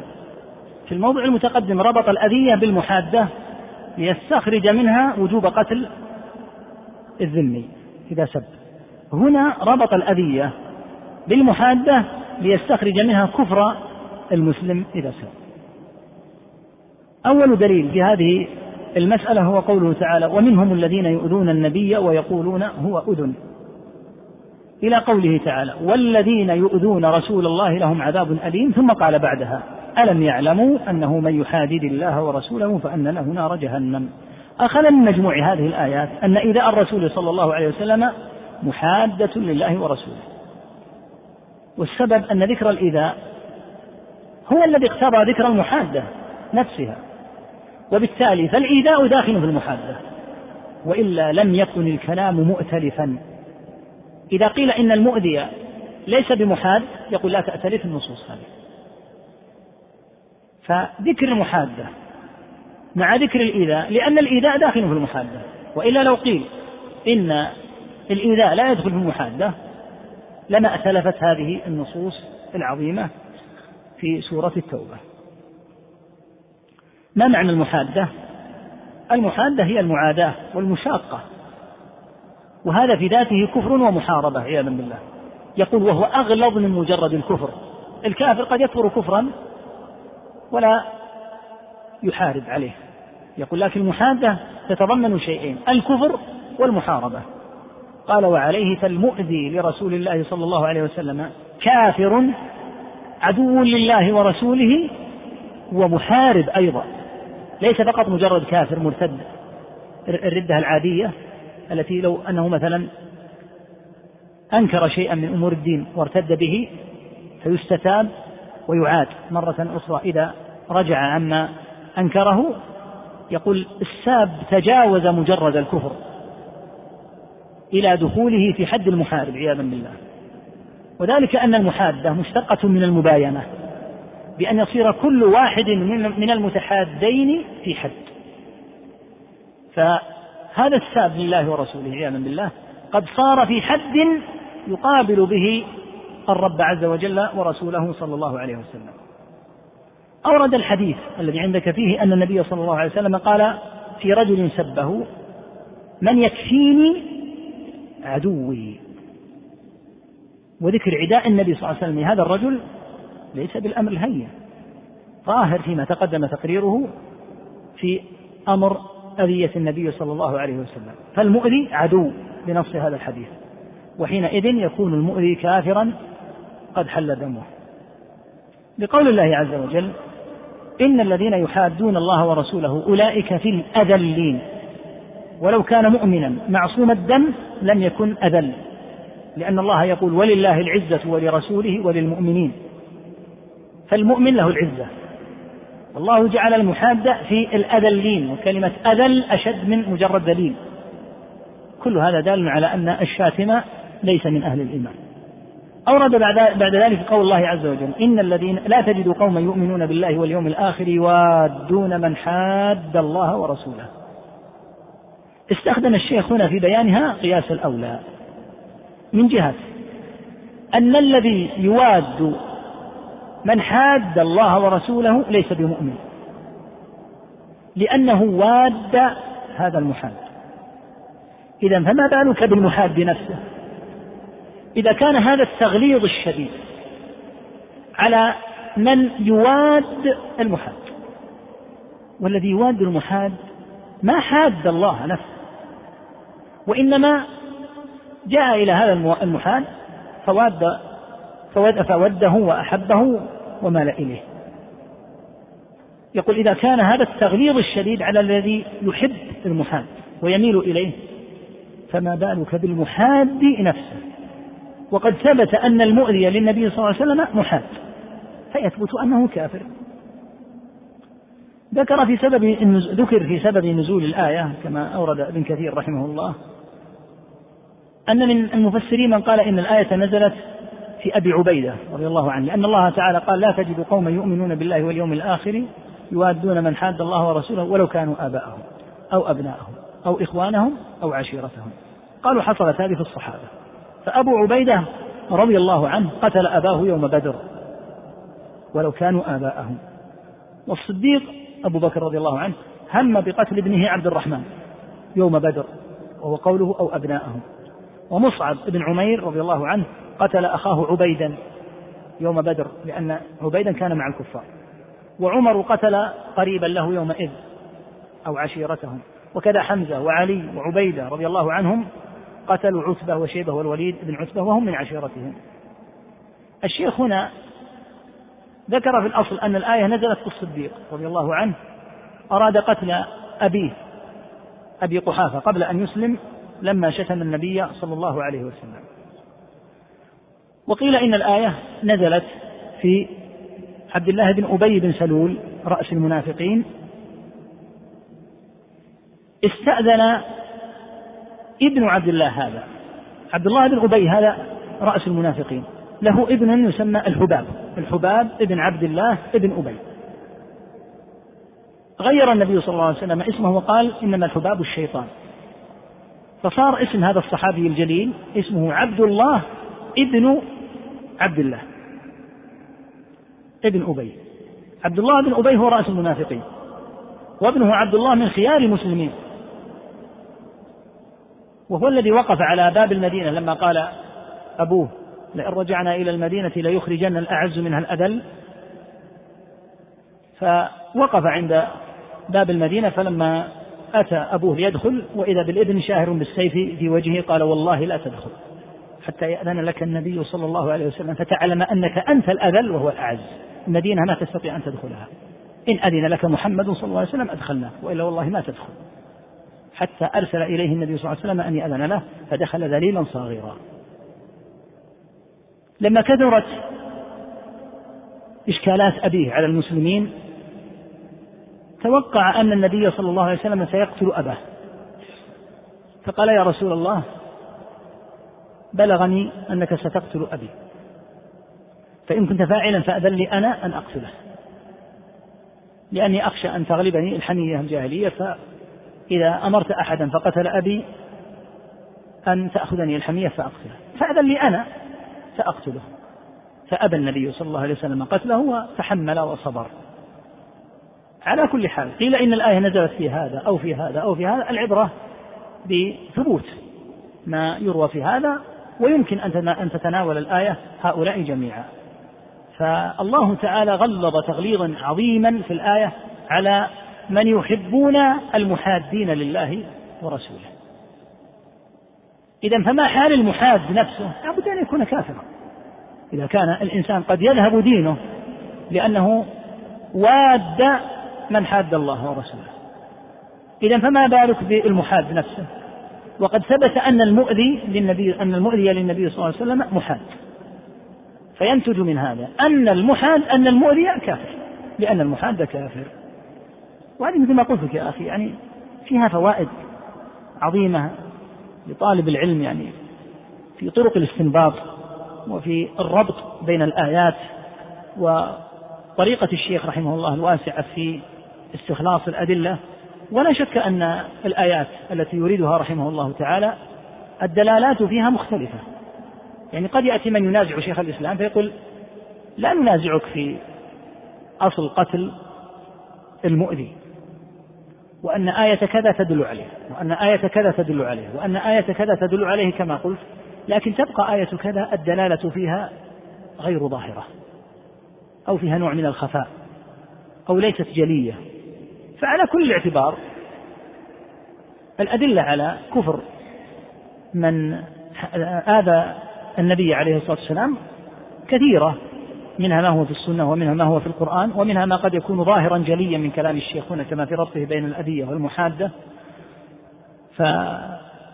فتتفاوت لا شك وجوه الدلالة وأيضا تتفاوت الفهوم المفاهيم في استيعاب أن هذه الآية تدل.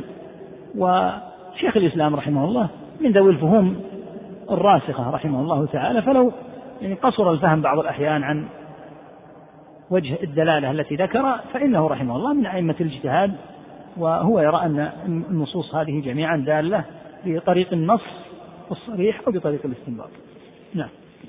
قال رحمه الله الدليل الثاني قوله يحذر المنافقون أن تنزل عليهم سورة تنبئهم بما في قلوبهم قل استهزئوا إلى قوله قل أب الله وآياته ورسوله كنتم تستهزئون لا تعتذروا قد كفرتم وهذا نص أن الاستهزاء بالله وآياته ورسوله كفر صريح فدلت الآية أن كل متنقص رسول الله جادا أو هازلا فقد كفر هذا الدليل الثاني قوله عز وجل يحذر المنافقون أن تنزل عليهم سورة تنبئهم بما في قلوبهم قل استهزئوا.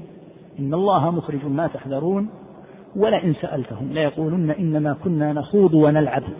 قل أب الله وآياته ورسوله كنتم تستهزئون لا تعتذروا قد كفرتم بعد إيمانكم. الآية الآيات كل الآيات هذه في سياق المنافقين. من ذوي النفاق الأكبر المقصود هنا ذو النفاق الأكبر. لاحظ الآية من قوله عز وجل يحذر المنافقون إلى قوله قل أب الله وآياته ورسوله كنتم تستهزئون لا تعتذروا قد كفرتم. نصت الآية على أن الاستهزاء بالله ورسوله وآياته كفر صريح. وهؤلاء لما تنقصوا النبي صلى الله عليه وسلم بعيبه وعيب أهل العلم من أصحابه رضي الله عنهم كفرهم الله عز وجل وبين أن هذا الكفر هو الحال الذي صاروا إليه بعد إيمانهم. مع أنهم قالوا ما قالوا مستهزئين لاعبين عابثين واعتذروا بهذا العذر أنه ما قالوا هذا الكلام إلا لكونهم لاعبين لا جادين غير متقصدين لما قالوه وإنما قالوه على سبيل المزاح. يقول الشيخ معلوم أن السب المتقصد المتعمد أغلظ. من مجرد ما وقع فيه هؤلاء. فهو أولى بأن يكفر من الذي وقع في الاستهزاء. فمن تنقص النبي صلى الله عليه وسلم جادا أو هازلا فقد كفر. ومن تقصد سبه وتعمده تعمدا فكفره أظهر وأوضح لأن ذاك الخاسر, الخاسر الذي استهزأ يقول والله ما كنت أقصد وإنما كانت مجرد مزحة من هذه المزاح. أردت أن أضحك الناس وإلا أنا لا أريد ولا أقصد وكنا لاعبين وكنا فلم يسمع له. فما بالك بالمتقصد؟ الذي انتقى كلمات وربما صاغها في شعر ووجهها لجناب نبي الله صلى الله عليه وسلم. هذا أولى أن يكفر من ذاك الهازل الذي أراد أن يضحك الناس. معلوم أن الآية نزلت في غزوة تبوك حين قال من قال من المنافقين ما رأينا مثل قرائنا هؤلاء. أرغب بطونا ولا أكذب ألسنا ولا أجبن عند اللقاء. يقصدون النبي صلى الله عليه وسلم وأصحابه الكرام القراء من أهل العلم من أصحابه. لما نزل الوحي بتكفير هؤلاء جاء قائل هذه الكلمة مرة أخرى يعتذر كعادة المنافقين. يقول يا رسول الله إنما كنا نلعب ونتحدث حديث الركب. نقطع به عنا نقطع به عناء الطريق. الطريق من المدينة إلى تبوك شهر كامل. وكان الجو مثل الجو اليوم شديد الحرارة وقت إقبال الثمرة. كما في حديث كعب بن مالك رضي الله عنه. فالمسافة بعيدة والحر شديد ودونها مفاوز. فيزعم هو أنه يقول هذا الكلام ليروح عن المسافرين لأن من طبع المسافر أنه يحب أن يستريح يحب أن يسلي نفسه من عناء الطريق. يقول هذا قصدنا ولم يكن لنا غرض في النيل من مقامك الكريم صلوات الله وسلامه عليه. فبماذا كان يجيبه النبي صلى الله عليه وسلم؟ ما كان يرد عليه. ولا يزيد. عن أن يقول أبي الله وآياته ورسوله كنتم تستهزئون؟ لا تعتذروا. قد كفرتم بعد إيمانكم. فيقول يا رسول الله إنما كان حديث الركب. نقطع به عنا عن الطريق. يقول عبد الله بن عمر رضي الله عنهما كان هذا المنافق متمسكا بنسعة ناقة النبي صلى الله عليه وسلم. ورجلاه تنكبها الحجارة من شدة استمساكه في ناقة النبي صلى الله عليه وسلم. والنبي صلى الله عليه وسلم يمشي بناقته والحجارة تضرب رجليه ولم يلتفت إلى هذا. كل هذا ليعتذر ومع ذلك كفر ويكفر كل من استهزأ. بالنبي صلى الله عليه وسلم في شكل رسم أو في شكل ما يسميه كثير من الشباب بالنكتة ونحوها وهي شيء للأسف خطير ومنتشر. بعض الناس يحب أنه يشار إليه بالبنان فلان خفيف الدم فلان يا أخي مجلسه مريح فلا يجد إلا الله والرسول صلى الله عليه وسلم وأحكام الله يضحك بها. فمهما كان إذا وقع في هذا فهو كافر بالنص. والاستهزاء بالله أو بآياته أو برسوله صلى الله عليه وسلم كفر صريح لا شك فيه. يقول الشيخ إذا كان هذا التشديد في المستهزئ الذي يدعي دعوة يقول والله إنها كانت زلة نطقت بها ولم أضبطها وعندي هدف خسيس أخطأت فيه أردت أن أضحك الجماعة يقال تكفر ويرغم أنفك باستهزائك بالنبي صلى الله عليه وسلم يقول فكيف بالمتقصد للسب الجامع لعبارات الراجع للقواميس ليوجد منها أخبث العبارات. ويوجهها لجناب النبي صلى الله عليه وسلم. كيف لا يكفر؟ الكفر أشد وأوضح من المستهزئ الذي فرطت منه هذه الكلمة. ذكر الشيخ في الكلام على المراد بالسب أن هذا الموضع لا بد من تحريره. قال يجب أن يعلم. أن القول بأن كفر الساب في نفس الأمر إنما هو لاستحلاله السب زلة منكرة وهفوة عظيمة. قال رحمه الله وإنما وقع من وقع في هذه المهوى بما تلقوه من كلام طائفة من متأخري المتكلمين وهم الجهمية الإناث الذين ذهبوا مذهب الجهمية الأولى في أن الإيمان هو مجرد التصديق الذي في القلب. وإن لم يقترن به قول الساب ولم يقتض عملا في القلب ولا الجوارح. ثم ذكر الشيخ رحمه الله أن ما نقله القاضي أبو يعلى أن من كان مستحلا كفر وإلا فلا. يقول شيخ الإسلام ليس له أصل بل نقلها القاضي من كتب بعض المتكلمين. فلا يظنن ظان أن في المسألة خلافا. يجعل المسألة من مسائل الخلاف والاجتهاد. ثم قال رحمه الله وإنما ذلك غلط لا يستطيع أحد أن يحكي عن واحد من الفقهاء أئمة الفتوى. هذا التفصيل البتة. يعني التفصيل بين حكم السب. إن استحل السب كفر وإن لم يستحله لم يكفر. يقول هذا لا يمكن أن ينقل عن أئمة المسلمين. من أين أتى هذا؟ كما قلت لك بالأمس. أصل المسألة مأخوذة عن الجهم بن صفوان. وإنما جزم رحمه الله تعالى بهذا لأن القول بأن السب لا يكفر إلا إن استحل لا يتماشى إلا مع قول الجهمية المتأخرين من الأشاعرة ونحوهم. الذين سماهم هنا بالإناث بالإناث تمييزا لهم عن الصرحاء في التجهم من أوائل الجهمية القدامى. ممن يسميهم الشيخ في بعض المواضع الجهمية الذكور. الذين قالوا بهذا التفصيل. لأن هذا هو المتماشي مع قولهم بأن الإيمان مجرد المعرفة. فنبه الشيخ على أصل هذا القول من أين انبعث وما أصله؟ ومن أول من قال به؟ وهو ما نبهت عليه بالأمس. أن التفصيل في مثل هذه المسائل خطر للغاية. ومعناه أن لو قلنا به لسب النبي صلى الله عليه وسلم من قبل المنافقين مسبة عارمة. تواجهك من الغد بسبعين أو مئة شخص يسبون النبي صلى الله عليه وسلم. ثم إذا سبوا قالوا نحن ما استحللنا. نحن نقول خطأ ولا يجوز لكن سنسبه.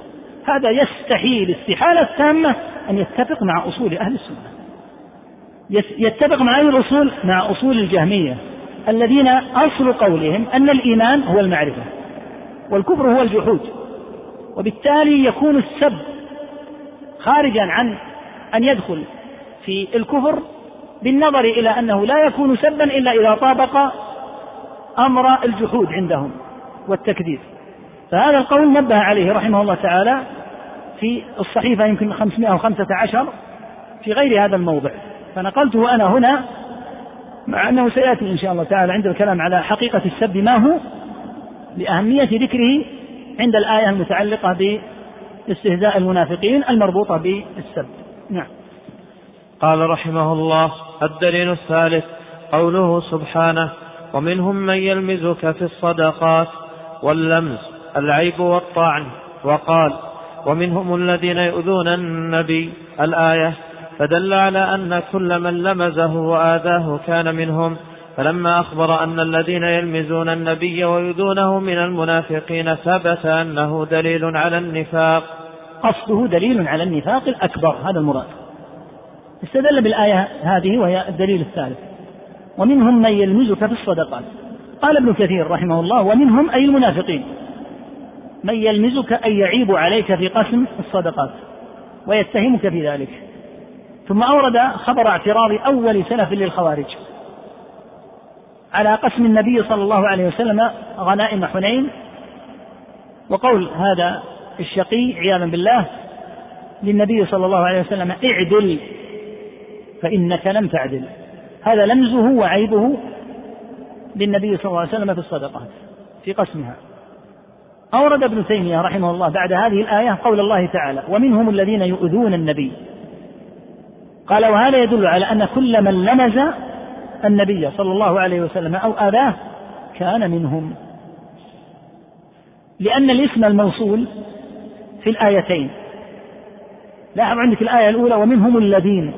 الذين اسم موصول.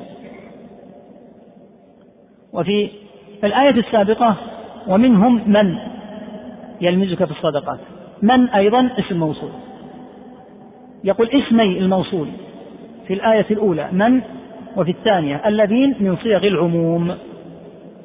والآية وإن نزلت بسبب لمز قوم معينين وإيذاء آخرين فحكمها عام لأن العبرة بعموم اللفظ لا بخصوص السبب. وهذا في جميع الآيات. أن العبرة بعموم اللفظ لا بخصوص الواقعة التي نزلت سببا لها. الرب عز وجل أخبر أن الذين يلمزون النبي صلى الله عليه وسلم والذين يؤذونه جميعا من المنافقين. والمقصود النفاق الأكبر كما قلنا فثبت أن ذلك دليل على النفاق. يقول الشيخ رحمه الله ولمز النبي صلى الله عليه وسلم وأداه لا يفعله من يعتقد أنه رسول الله وأنه يجب توقيره وتعزيره عليه الصلاة والسلام.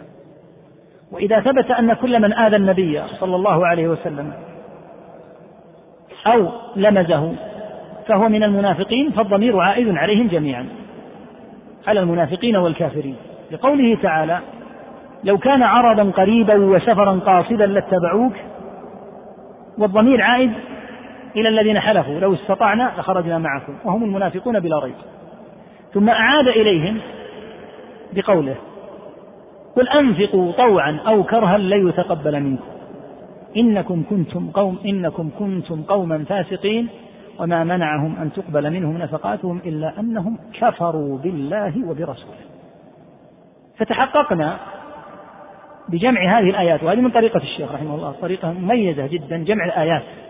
في مثل هذا الموطن تحققنا أن هؤلاء الذين أضمروا قد كفروا وقد جعل الله منهم من هذا الصنف من, من هؤلاء الذين كفروا جعل منهم الصنفين. الذين يلمزون والذين يؤذون. وكذلك قال تعالى وما هم منكم. لأنهم حلفوا أنهم منا. قال تعالى وما هم منكم. فيكونون من المنافقين. نطق القرآن بأن الكف بأن المنافقين كفرة. وجعلهم عز وجل أسوأ حالا من الكفار. إذ بين أنهم عياذا بالله في الدرك الأسفل من النار. وأخبر تعالى أنه سيجمعهم مع الكفار. إن الله جامع المنافقين والكافرين في جهنم جميعا. وأخبر أنه لن يغفر لهم. وفي آخر الأمر أمر الله النبي صلى الله عليه وسلم أن لا يصلي على أحد منهم. لاحظ كيف أطال الشيخ رحمه الله تعالى هذه الإطالة ليربط الآيات الواردة في المنافقين هذا الربط العجيب. ليستخلص منها جميعا أن الساب كافر بالله عز وجل ورسوله وهذا كما قلت من دلائل ما وهبه الله عز وجل من العلم بمعاني القرآن. نعم. قال رحمه الله الدليل الرابع قوله فلا وربك لا يؤمنون حتى يحكموك فيما شجر بينهم. الآية أقسم سبحانه بنفسه أنهم لا يؤمنون حتى يحكموه في الخصومات التي بينهم ثم لا يجدوا في نفوسهم ضيقا من حكمه بل يسلموا تسليما لحكمه ظاهرا وباطنا. وقال قبل ذلك ألم تر إلى الذين يزعمون أنهم آمنوا بما أنزل إليك وما أنزل من قبلك يريدون أن يتحاكموا إلى الطاغوت إلى قوله وإذا قيل لهم تعالوا إلى ما أنزل الله وإلى الرسول رأيت المنافقين يصدون عنك صدودا.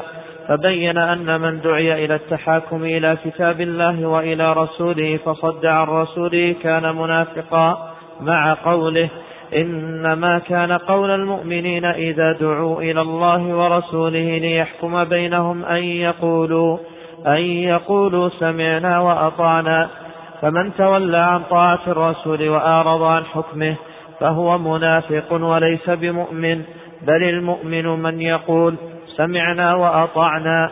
وإذا ثبت النفاق بمجرد الإعراض عن حكم الرسول فكيف بالتنقص والسب ونحوه؟ استدل الشيخ رحمه الله بهذه الآيات في سورة النساء الموجبة للتحاكم لنبي الله صلى الله عليه وسلم. ومنها قوله تعالى فلا وربك لا يؤمنون حتى يحكموك فيما شجر بينهم ثم لا يجدوا في أنفسهم حرجا مما قضيت ويسلموا تسليما. أقسم الرب بنفسه العظيمة أنهم لا يؤمنون إلا إذا حققوا ما ذكر سبحانه في هذه الآية. من تحكيمه في الخصمة صلى الله عليه وسلم بينهم. وهل يكفي أن يحكم أن يحكمه في الخصمة؟ لا يكفي. حتى لا يجدوا في نفوسهم ضيقا في الباطن من هذا الحكم. بل يسلمون له تسليما كليا من غير ممانعة ولا مدافعة. وينقادون للحكم في الظاهر والباطن كما ذكر ابن كثير رحمه الله. فهذا حال المؤمنين مع حكم النبي صلى الله عليه وسلم. ولهذا تجد أن المؤمن يكون عنده قناعة مسبقة. فيأتيه حديث النبي صلى الله عليه وسلم مخالفا قناعته. فيترك المؤمن قناعته ورأيه ويضرب به عرض الحائط. ويستبدل هذه القناعة بالنص النبوي. وهذا باب شريف جدا من العلم اعتنى به أهل العلم. وبوب عليه قوام السنة الأصبهاني رحمه الله تعالى في كتاب الحجة واعتنى به ابن القيم رحمه الله في إعلام الموقعين بذكر مجموعة من الشواهد عن الصحابة رضي الله عنهم وعن التابعين. أن الواحد منهم يقول بالقول وربما كانت فتوى يفتي بها حتى يحدث عن النبي صلى الله عليه وسلم بحديث فيترك قوله ويفتي بالحديث. وهكذا من بعدهم من أئمة الإسلام كلهم على هذا. أن الواحد منهم إذا أتاه عن النبي صلى الله عليه وسلم حديث ثابت ترك ما كان يفتي به أو ما كان مقتنعا به أو ما كان متعززا به من تعزز أهل الجاهلية بالثارات الفارغة وكراهية الناس أو محبتهم بناء على مجرد الهوى والجوانب القبلية أو الوطنية أو نحوها يبغض الناس على هذه الأسس أو يقربهم على هذه الأسس فيترك هذه القناعات ويجعل الأمر موكولا إلى قوله تبارك وتعالى إن أكرمكم عند الله أتقاكم. قوله عز وجل والمؤمنون والمؤمنات بعضهم أولياء بعض. ويلاحظ قوله تعالى لا تجد قوما يؤمنون بالله واليوم الآخر يوادون من حاد الله ورسوله ولو كانوا آباءهم الآية. فتتغير هذه القناعات ما الذي يغيرها؟ هكذا أهل الإيمان. تتغير قناعاتهم رضا بحكم الله عز وجل وحكم رسوله صلى الله عليه وسلم في الظاهر وفي الباطن. حتى في الباطن على غاية كبيرة من الارتياح. بل يقول واحد منهم الحمد لله أن الحديث بلغني حتى أترك هذا الخطأ وهذه الضلالة التي كنت عليها. أنا ما كنت أعرف أن في الباب حديثا. وهذا تجده حتى في عوام المسلمين. حتى العوام الذين ليسوا من طلاب العلم تجد أنهم يقولون هل فعلا في حديث عن النبي صلى الله عليه وسلم بكذا وكذا؟ فتقول نعم صحيح ثابت. يقول آمنا بالله ورسوله نستغفر الله مما كنا نقول. حتى حتى العامي هذه مسألة لا تحتاج علم تحتاج تقوى. هكذا أهل الإيمان وهي إلى أهل العلم شك أولى وأشرف لكن الغرض أنه حتى الذي يكون عنده قصور في العلم تجد أنه متحققا بهذا. يترك القناعة. هذا حال المؤمنين. فما حال المنافقين؟ وهذا وجه الربط الآن. حالهم حالهم مبينة في الآية قبلها. وإذا قيل لهم تعالوا إلى ما أنزل الله وإلى الرسول رأيت المنافقين يصدون عنك صدودا. فمن دعي للتحاكم لكتاب الله تعالى ولنبيه صلى الله عليه وسلم فصد عن الرسول صلى الله عليه وسلم فهو منافق. طيب ما علاقة هذا الكلام كله بموضوع السب؟ يعني كل هذا الكلام الذي قلناه في حال المؤمنين وحال المنافقين مع الحكم النبوي لماذا أورده شيخ الإسلام هنا؟ علاقته بهذا الموضوع موضوع السب كما بين الشيخ. إذا كان النفاق يثبت ويزول الإيمان بمجرد الإعراض عن الحكم النبوي وبإرادة التحاكم إلى غيره صلى الله عليه وسلم مع أنه ترك محض. وقد يكون سببه قوة الشهوة إلى أمر معين. فكيف بالنقص والسب؟ التنقص والسب المتعمد المقصود. هذا أولى بأن يوصم صاحبه بالنفاق. هذا مجمل كلامه رحمه الله تعالى. طيب نشوف الدليل الخامس الآن. هذا الدليل الخامس نرجئه إلى الغد إن شاء الله عز وجل؟ لأن صفحاته كما ترى طويلة للغاية. ونأخذ الدليل السادس والسابع الآن. لأن لو بدأنا في الدليل الخامس يعني يستغرق وقتا طويلا. والدليل السادس والسابع الأمر فيهما أيسر وأقصر. فسنأخذ الدليل السادس إن شاء الله تعالى الآن. والسابع ونعود غدا إن شاء الله تعالى للدليل الخامس حتى يكون في أول الدرس ويكون فيه التفصيل إن شاء الله. نعم. قال رحمه الله الدليل السادس قوله سبحانه لا ترفعوا أصواتكم فوق صوت النبي الآية فوجه الدلالة أنه سبحانه نهاهم عن رفع أصواتهم فوق صوته وعن الجهر له كجهر بعضهم لبعض لأن ذلك قد يفضي إلى حبوط العمل وصاحبه لا يشعر وما يفضي إلى حبوط العمل يجب تركه غاية الوجوب والعمل يحبط والعمل يحبط بالكفر لقوله ومن يكفر بالإيمان فقد حبط عمله ولا تحبط الأعمال بغير الكفر لأن من مات مؤمنا لا بد له من دخول الجنة ولو حبط عمله كله لم يدخلها. نعم قد يبطل بعضها بوجود ما يفسده كالمن والأذى.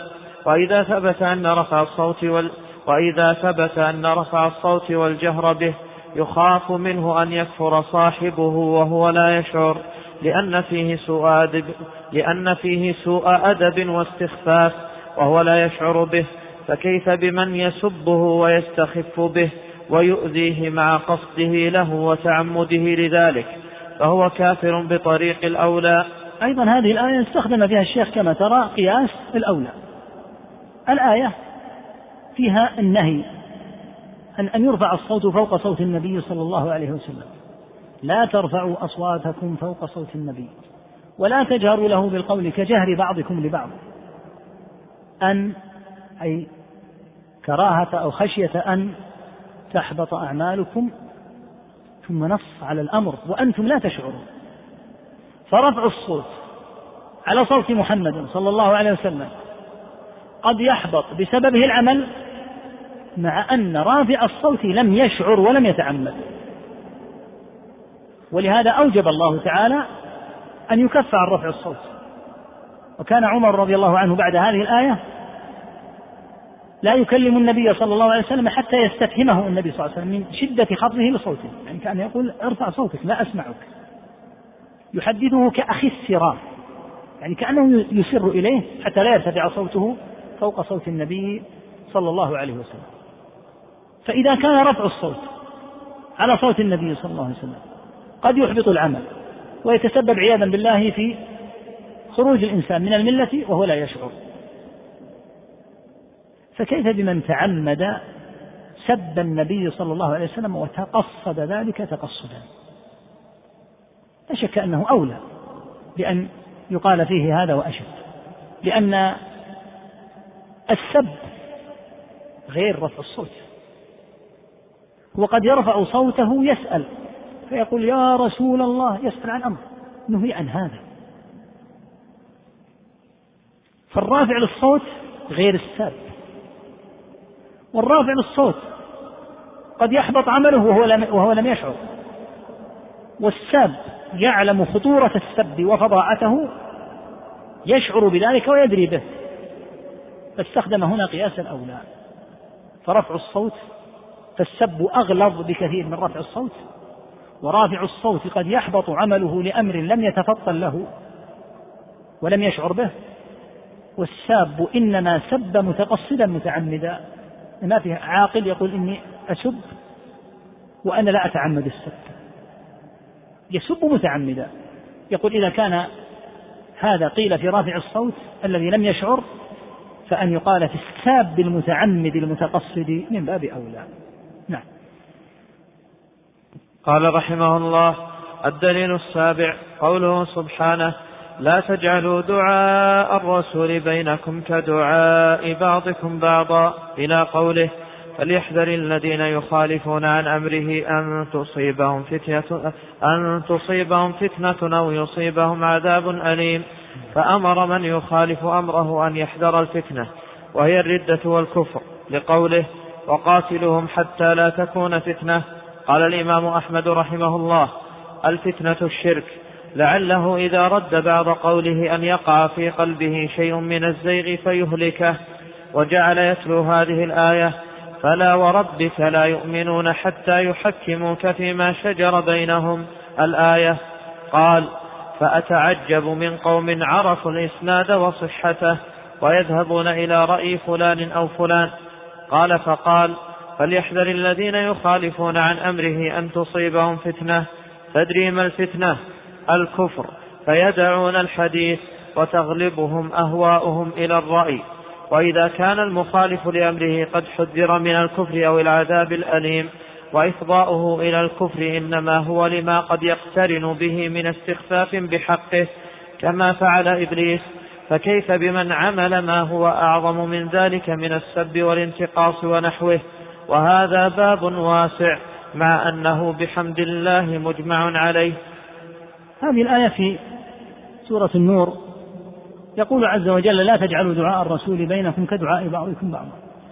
إلى أن قال فليحذر الذين يخالفون عن أمره أي عن أمر النبي صلى الله عليه وسلم أن تصيبهم فتنة أو يصيبهم عذاب أليم.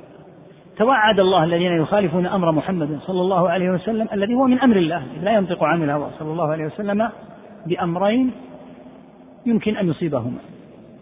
أن يصيباهما.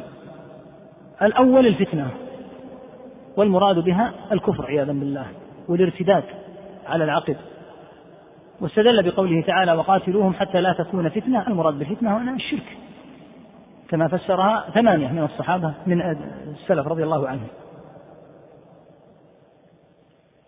إذا خالفوا أمر النبي صلى الله عليه وسلم خيف عليهم الكفر. أو أن يصابوا بالعذاب الأليم. وأورد كلام أحمد رحمه الله كلام في غاية الاستقامة. يقول أتدري ما الفتنة؟ الفتنة الكفر. لعله إذا رد بعض قوله أن يقع في قلبه شيء من الزغ فيهلك. وتعجب رحمه الله من قوم عرفوا الإسناد وصحته. يعني أنهم يعرفون أن هذا الحديث صحيح ثابت. ثم يذهبون إلى رأي فلان ويقدمون رأي فلان على حديث النبي صلى الله عليه وسلم. والمرسل لهم هو محمد بن عبد الله صلى الله عليه وسلم. لا فلان من العلماء أو غيره. فلا يقدم على قول رسول الله صلى الله عليه وسلم قول أحد كائنا من كان. وإذا كان من الصحابة أو التابعين أو من أهل العلم رحمهم الله فلم يتعمد المخالفة قطعا وإنما أفتى بفتوى خفي عليه فيها الحديث.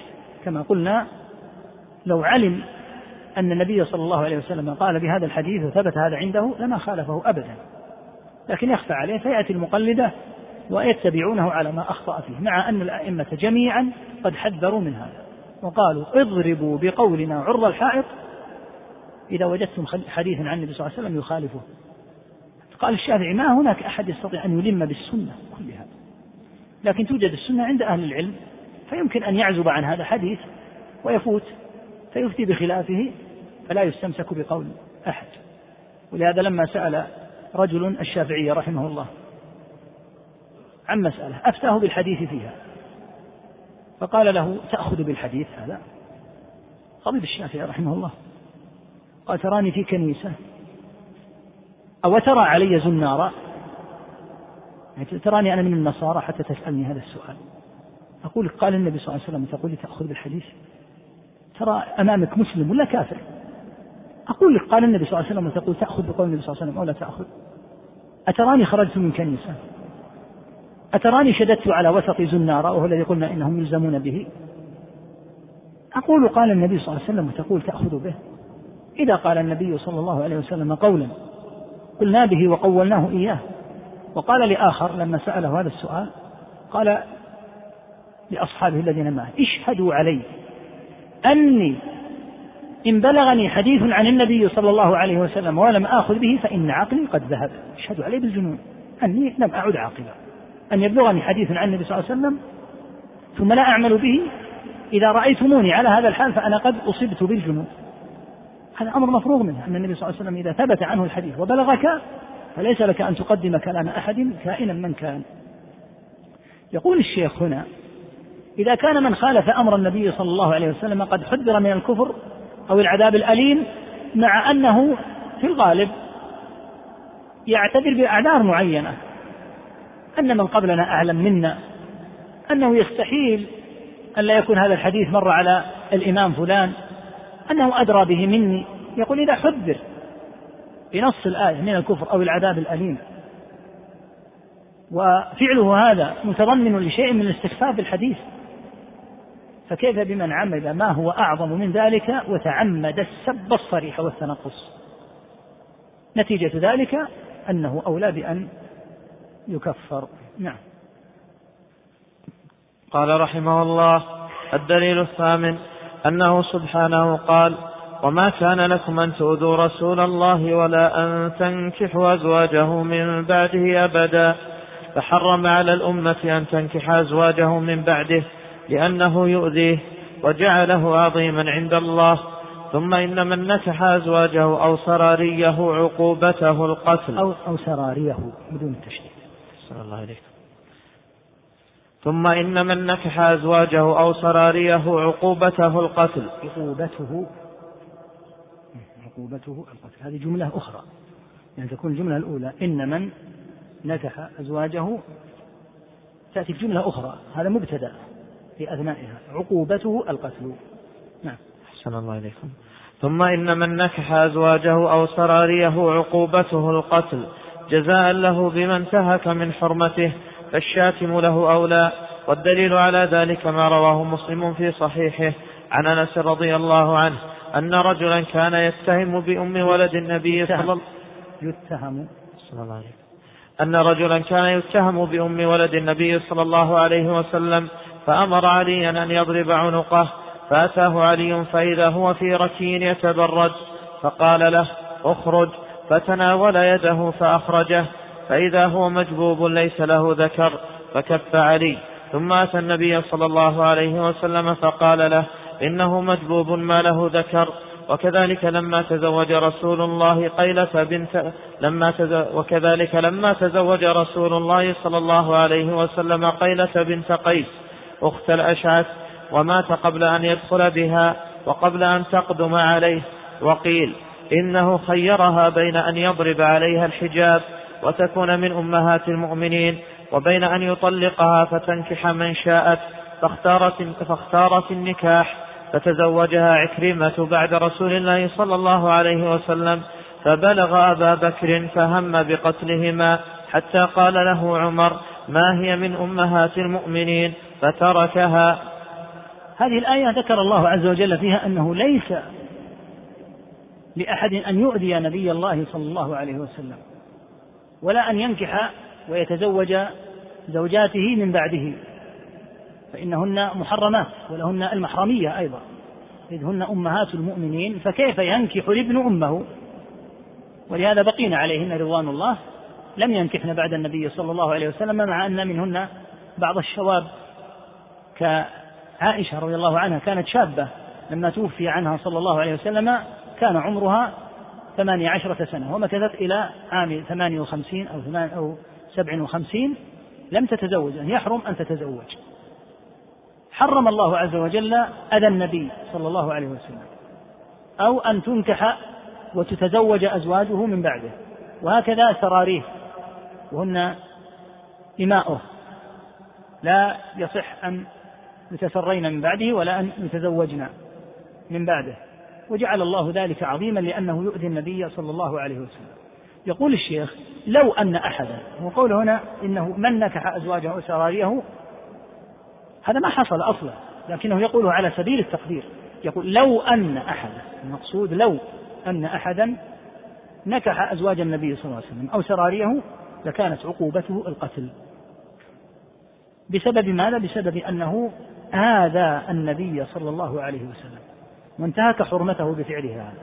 يقول الشاتم للنبي صلى الله عليه وسلم الساب أولى لأن الذي نكح إحدى لو أن تصورنا أن أحد نكح مثلا إحدى سراري النبي صلى الله عليه وسلم وتزوجها من بعد النبي صلى الله عليه وسلم. يقول شتم النبي صلى الله عليه وسلم بالمسبة والعيب والكلمات القذرة والقبيحة.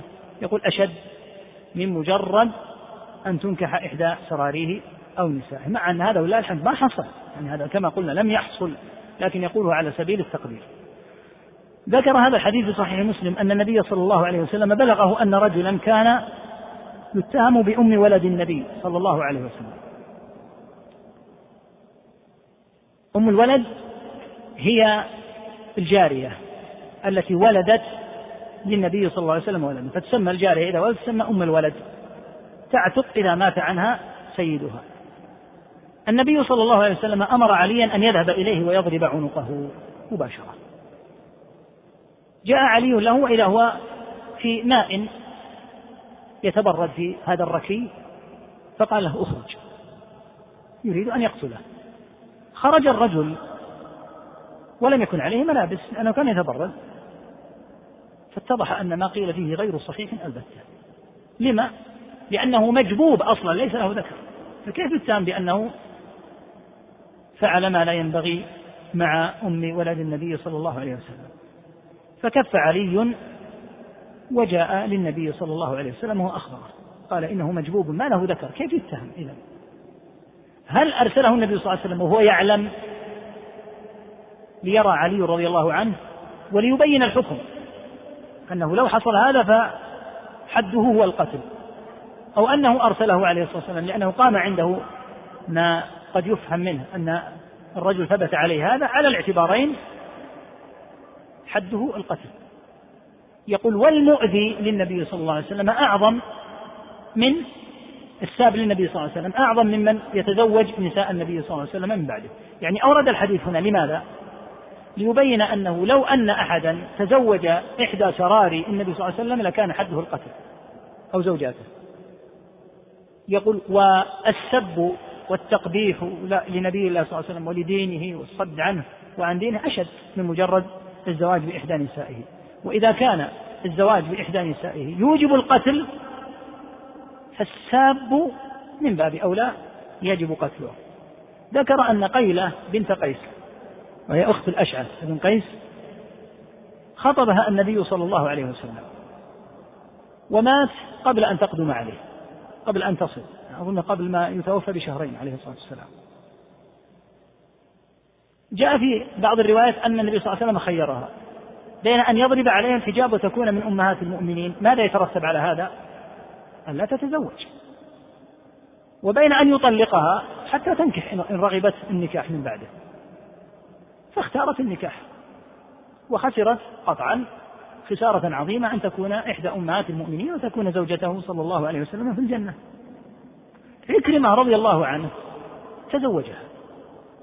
أبو بكر رضي الله عنه وأرضاه. لما بلغه أن عكرمة تزوج قيلة عزم أن يقتلهما بالتحريق بالنار أن يرسل إليهما في البيت من يحرق النار من يحرق البيت عليهما بالنار قال عمر يا أبا يا, يا خليفة رسول الله إنها ليست من أمهات المؤمنين.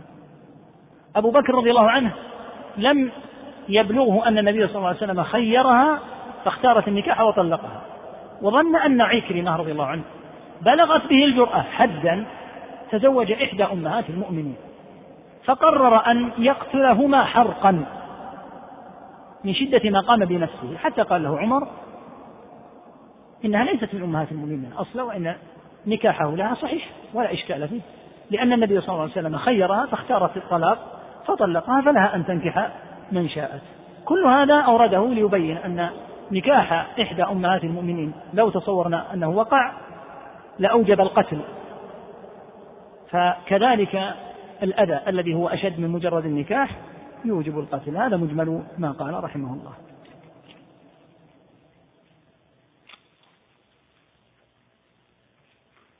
يسأل أخ عن من يدعو غير الله ويذبح لغير الله ويتعامل بالسحر. هذه أشياء شركية. هذه أشياء من الشرك الواضح. يقول توجد بعض التمثيليات تتشبه بالرسول. لا يجوز. ويجب أن يعاقب من فعل مثل هذا أشد العقوبة. ولا يحل حتى الصحابة رضي الله عنهم. والتمثيل في ذاته أصلا محل خلاف بين أهل العلم. هل يصح؟ ولو لم يكن فيه إشكال أو لا. وممن لا يراه الشيخ عبد العزيز بن باز رحمه الله. الشيخ بكر بن زيد رحمه الله له كتاب اسمه إيقاف النبيل على حكم التمثيل وصل فيه إلى أنه لا يصح ولا ينبغي. فمن أهل العلم من جوزه بضوابط وبحدود معينة وأنبلهم وأهمهم الشيخ محمد بن عثيمين وضع له, وضع له شروطا ونحو ذلك لكن لا شك وإن كان الذي ينبغي البعد عنه. وهي فتوى الشيخ عبد العزيز رحمه الله. لكن على كل حال لو ادعى أحد أنه آخذ بفتوى الشيخ محمد رحمه الله فالشيخ محمد لم يفتي به مطلقا قطعا.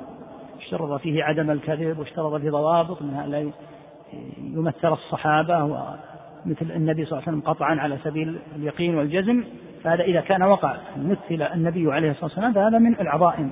لهذا أنكر أهل العلم لما خرج الفيلم الذي اسمه محمد رسول الله منذ سنوات وكتبوا في هذا الكتاب استعظموه واستنكروا أن يمثل النبي صلى الله عليه وسلم. يقول شخص كان تاركا للصلاة سابا لله عز وجل والعياذ بالله. ثم تاب. هل عليه شيء بعد التوبة؟ إذا لم نعرف ولم ندري ولم يبلغنا هذا الأمر. ثم تاب فيما بينه وبين الله عز وجل. هذا لم يصل إلى حد أنه يصل إلى القضاء وتقوم الشهود عليه حتى يقام فيه حكم الله. إذا كان أنه على هذا الحال ثم تاب فيما بينه وبين الله عز وجل ولم يصل إلى القضاء وإلى حيث يجب أن ينفذ فيه الحكم لا يقال سلم نفسك وقل إني كنت أسوء هذا شيء بينه وبين الله عز وجل وكونه لم يعني يعني لو تصورنا بعض الكفار الآن وهم يسبون النبي صلى الله عليه وسلم من اليهود أو النصارى أو غيرهم ثم تابوا. هؤلاء تقبل توبتهم. هذا الشخص الآن إذا كان من المسلمين ولم يبلغ القاضي مثل هذا الأمر ولم تقم الشهود عليه ثم تاب فيما بينه وبين الله هو أو الساحر أيضا. الساحر إذا وصل إلى دائرة القضاء يجب قتله. لو قال أتوب لا يجوز تمكينه. يجب قتله مطلقا. ويقال توبتك بينك وبين الله. وكذلك السائر لو قال أنا لن أخسر الدنيا والآخرة. الآن ستقتلونني؟ هل ينصح؟ نعم. ولهذا شيخ الإسلام رحمه الله لما أخذ أحد الزنادقة وجيء به ليقتل جاء الشيخ رحمه الله وعنفه وغلظ عليه الكلام ثم نصحه. أن يتشهد الشهادتين حتى لا يخسر الدنيا والآخرة. أصلح ما بينك وبين الله لعل الله أن يتوب عليك في الآخرة. أما في الدنيا فحده القتل كما يقول هل تشرع الهجرة من بعض الدول التي يظهر فيها صور الشرك والحكم بغير ما أنزل الله؟ وهل المظاهرات تقوم مقام الهجرة؟ أو تغني عنه؟ الهجرة يا شيء عظيم جدا مذكور في القرآن الكريم. إذا استوجب الوضع. أن تهاجر لزمك هذا لزوما لا محيد عنه. لا تقوم بدله مظاهرات ولا غير مظاهرات. فإذا وجد في البلد عدم القدرة على القيام بدين الله عز وجل وضيق على المسلم وصار لا يستطيع أن يقوم بدينه لا, لا, لا, لا يصلح أن يبقى في هذا البلد بل يفارق دينه يفارق بلده إلى بلد يستطيع أن يقوم فيه. وسؤال الأخ يقول هل المظاهرات تقوم مقام الهجرة؟ كأنها يشعر أن المظاهرات شيء عظيم جدا. يمكن أن يصل إلى حد أن تبرأ الذمة به من خلال أنها قد أدى بعض ما عليه. فيقال أولا أثبت أن المظاهرات مشروعة. الصحيح الذي عليه المحققون من أهل العلم أن ألوان التشبه بالكفار في مظاهرات في اعتصامات في آه، ما يتعلق بإضراب عن الطعام أو نحوه أنه ليس من دين الله في قليل ولا كثير وأنه ضرب من ضروب التشبه الصريح بهم ولهذا لم يعرف في تاريخ المسلمين زمن السلف. وانتبه إلى أمر مهم جدا. بعض الذين تكلموا في المظاهرات قالوا مثلا في بغداد خرج الناس لما غليت الأسعار ونهبوا المحلات. هذا في زمن أبي بكر ولا عمر؟ أتدري أن بعض هذا الذي يقع في التاريخ أنه يكون من الرافضة؟ فالعجب من الاستدلال بالتاريخ. التاريخ لا يدل يا أخي إلا تاريخ السلف الصالح رضي الله عنهم إذا فعلوا هم أما مجرد وجود الشيء في التاريخ وكونه متقدما في الأزمنة فنقول إذا أول مظاهرة وقعت بالوضع الذي يتماشى مع المظاهرات هي فعل الثوار بعثمان رضي الله عنه. فإنه اجتمع مجموعة من الكوفة والبصرة ومصر وداهموا المدينة حتى سيطروا عليها سيطرة تامة. وكما في صحيح البخاري أنهم كانوا هم الذين يصلون بالمسجد النبوي. يعني بلغت بهم الوقاحة أن صلوا بالصحابة فصاروا هم الذين يصلون لأن عثمان رضي الله عنه قد حصر. هل يستطيع أحد أن يستدل بهذا على المظاهرات؟ فالحاصل أن المظاهرات من حيث هي ضرب من ضروب التشبه بالكفار. يقول القائل ماذا نفعل؟ إذا غليت الأسعار أو إذا أخطأ الحاكم أو إذا تجاوز الأمراء أو غيرهم يقال سبحان الله من قال لك إنه لا ينكر عليهم؟ من قال إنه يسكت؟ لا يسكت على الباطل لا من حاكم ولا من محكوم هذا نقاش. والاحتساب كما أنك تنصح أباك تنصح أمك وأنت ابن يفترض أن تكون معهم على غاية من الأدب. فكذلك ينصح الحاكم. من قال إن الحاكم لا ينصح لكن ينتهج النهج الشرعي. فالإشكال أن بعض الإخوة ولا سيما بعض الشباب المتحمسين إذا سمع مثل هذا الكلام قال معنى أنكم تعطون الحكام شيك على بياض أن يفعلوا ما شاءوا وأنهم في هذه الحالة يلعبون بالأسعار أو يتسلطون على الناس أو يسجنونهم. من قال إن أهل العلم يقولون هذا؟ هذا تزيد على أهل العلم وتقويل لهم بما لم يقولوا. يجب أن ينكر المنكر على الحاكم وعلى غير الحاكم. لكن يستخدم الأسلوب الصحيح. الأسلوب الذي يكون من آثاره تغيير المنكر. أما أن تأتي لتقول ما في خاطرك وتفرغ, وتفرغ ما في ضميرك وتتكلم ثم يبقى المنكر كما هو أو يزيد هذا ليس مما يزيل المنكر بل هذا مما قد يجعله يتفاقم. فبعض الشباب بمجرد أن يقال مثل هذا الأمر يظنون أن أهل العلم يقولون اتركوا الحكام واتركوا الاحتساب عليهم حاشا لله. أهل العلم كما قلنا العام الماضي. لا يجاملون لا الحاكم ولا المحكوم. لا يجاملون الحاكم فيزينون له الباطل أبدا. يبين له الحق سواء كان حاكما عاما أو كان واليا في إمارة أو غيرها. تقون الله عز وجل ولكن ليس بالضرورة أن يأتوا ويقولوا قلنا وقلنا وحدثنا ليس بالضرورة أن يقول لك هذا وإلا فهم يذهبون وينكرون ويبينون الأمور وقد تصل الأمور إلى حدود حتى من رفع الصوت أو غيره لكن ما يجي يقول لك. ومن طريف ما يعني حصل أنه في زمن بني العباس أن رجلا كان من المحتسبين. فمر الخليفة كان عنده مجلس غناء له فأتي بجارية تغني. فلما أتي بهذه الجارية لم تحسن الغناء. قالت العود الذي معي لم أعتد عليه أنا أريد عودي الذي اعتدته. فأرسلوا أحدهم يأتي بعودها فمر برجل من المحتسبين فرأى العود فأخذه وضرب به الأرض وقطعه. فأمسك به وذهب به إلى الخليفة وإذا بالعود عند الخليفة. كان هذا الرجل شديد الجوع لكنه كان يجمع النوى اللي هو اللي يسميه الناس الفصم هذا العبس التمر. يدقه ويسفه من شدة حاجته. فأراد أن يدخل إلى الخليفة فهذا استحى أن يدخل على الخليفة بالكيس هذا وفيه النوى. فصار يجره ولا يجره يأبى.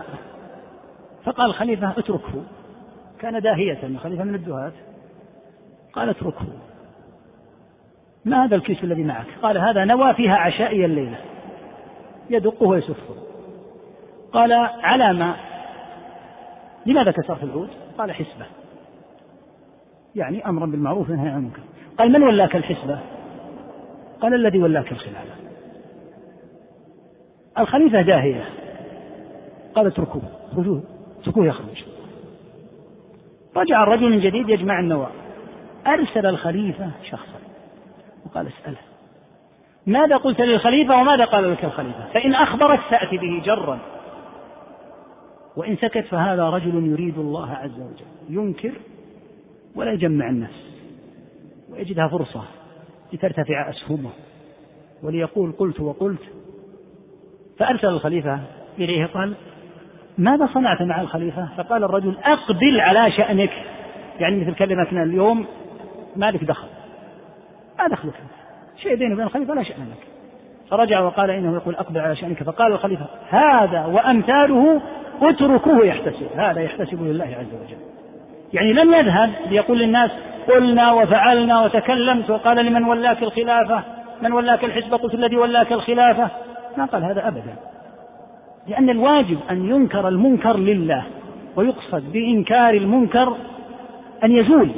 لا يقصد بإنكار المنكر أن ترتفع أسهمي وأن يكثر الراكضون خلفي وأن ينتشر اسمي في التويتر وفي غيره. لا هذه نية باطلة. ومن كان بهذا الحال لا يوفق الله عز وجل جهوده. لكن من ينكر مثل هذه الأمور بالأسلوب الشرعي يوفق الله في الإزالة أو في التخفيف. وهو دأب الصحابة رضي الله عنهم والتابعين. وهو دأب أهل العلم ولله الحمد. لكن أهل العلم لا يحرصون على تجميع الناس وتكثيرهم والقول بأن فعلنا وفعلنا وفعلنا وإلا فلله الحمد يزول على أيديهم بفضل الله عز وجل كثير من المنكرات ولا يدري بها الناس. ولو لم تزل تقوم الحجة بإنكار المنكر ولو خف أو قل. فالقول بأن المظاهرات أو أن مثل هذه الأساليب تنفع غير صحيح لأنها تشبه صريح بغير المسلمين. تقول ما البديل؟ البديل هو الذي كان يفعله الصحابة والتابعون إلى اليوم. هو البديل الشرعي. وليس البديل الشرعي أن يكون فيه نوع من التجميع للشخص ولهذا قال بعض أهل العلم في قوله تعالى ادع إلى سبيل ربك قال في الآية الدلالة على أنك تدعو إلى الله لا إلى نفسك. بعض الناس قد يدعو إلى نفسه من حيث لا يشعر. أنه يريد أن يجمع الناس وأن يذكر ويثنى عليه ويغفل عن أمر الدعوة وعن أمر إنكار المنكر. والذي جرني إلى هذا هذا الكلام الكلام عجيب السؤال. هل المظاهرات تقوم مقام الهجرة؟ الهجرة أمر شرعي عظيم يصل إلى حد الوجوب في بعض الأحوال والمظاهرات هذا الأمر المتشبه فيه بالكفار صار في نفوس الناس إلى هذا الحد الذي يمكن أن يقوم مقام الهجرة. هل يمكن أن يقال في ترك النبي صلى الله عليه وسلم لقتل ابن أبي؟ وتعليم ذلك أنه يتحدث الناس بأن بأن الذي يقتل أصحابه بترك الساب وعدم قتله حتى لا يجر ذلك على المسلمين. هذا ابن أبي كان من أخبث الناس وفيه دهاء. مثلا في حادثة قذف عائشة رضي الله عنها كان يستوشي الحديث يشيعه مع أن الله قال والذي تولى كبره منهم له عذاب أليم. فمن طريقة المنافقين أن يكون فيهم شيء من الدهاء. والنبي صلى الله عليه وسلم خاف خاف أن ينعكس هذا على أحياء العرب. فيقول قائل أين تريد؟ يقول أريد أن أذهب إلى محمد صلى الله عليه وسلم. قال تذهب إلى رجل يقتل أصحابه. أما علمت أنه قتل ابن أبي وكان ابن أبي قاتله الله مشهورا في العرب. رجل قتل ابن أبي تذهب إليه فترك النبي صلى الله عليه وسلم هذا لأجل المصلحة. يقول من جامع زوجته في نهار رمضان هل يجب الكفارة بينهما أو للرجل فقط؟ عياذا بالله. إذا أجبرها لزمه هو فقط وإذا طاوعت معه لزمتهما جميعا كفارة. هذا مثل سؤال الأمس. يقول الآيات الواردة في الذمي الذي ينكث العهد ويطعن في الدين توجب قتاله ولا توجب قتله. فهل يوجد فرق بين اللفظين؟ الذمي يقتل قتلا والمحارب يقاتل قتالا. فرق بين القتل والقتال. القتل شخص يجر جرا ويقتل والقتال أمامك جيش أمامك طائفة. تنصب القتال معها. فأخذ الشيخ من قتال تلك الطائفة قتل الذمي من باب أولى لأن الذمي يسهل قتله. إذا سب يسهل قتله. يقول فإذا أمرنا الله بأن نقاتل ذوي العهد إذا نكثوا عهدهم وحاربوا وطعنوا في الدين أمر بالقتال. فقتل الذمي يؤخذ من هذا. يقول هل النبي صلى الله عليه وسلم قتل من استهزأ به وبالقراء من صحابته الكرام؟ أجبنا عنه في الجواب في الكلام السابق قد يتركهم عليه الصلاة والسلام من باب مراعاة المصلحة حتى لا يظن أن النبي صلى الله عليه وسلم يترك الناس حتى يهاجروا إليه فإذا أسلموا قتلهم. وهذه مفسدة كبيرة أكبر من مفسدة تركهم. من هم الجهمية الإناث ومن هم الجهمية الذكور؟ هذا لفظ يستخدمه الناس في الفرق. فتستخدمه مثلا المعتزلة تستخدمه الأشاعرة مع المعتزلة فتقول المعتزلة هم بمثابة الإناث يعني أمام الفلاسفة لأنهم أخذوا جزءا من مذهب الفلاسفة ولم يأخذوه كله. وعكرمة بن عمار رحمه الله كان يسمي الأشعرية بجهمية الإناث. يقول لأنهم أخذوا جزءا من كلام الجهمية ولم يتجاسروا على أن يقولوا بقول الجهمية كله. أما الجهمية الذكور فهم الصرحة الذين أنكروا الأسماء والصفات بشكل جلي فكفرهم السلف. يقول هؤلاء لم يتجاسروا على أن يفعلوا هذا فصاروا بين بين. فصار يقال في الصرحاء الذين يجهرون بقولهم الذكور. ويقال في الذين هم دون ذلك يسمون الإناث. وهذه كلمة تقال ليس المقصود بها يعني أنهم إناث يعني نساء لا وليس المقصود بها عيبهم في رجولتهم لكن المقصود بها أنهم بين بين لا هم بالمجاهرين مجاهرة من قبلهم ولا هم بالذين ثبتوا على الحق. كذلك نفس السؤال عن ترك من سب النبي صلى الله عليه وسلم.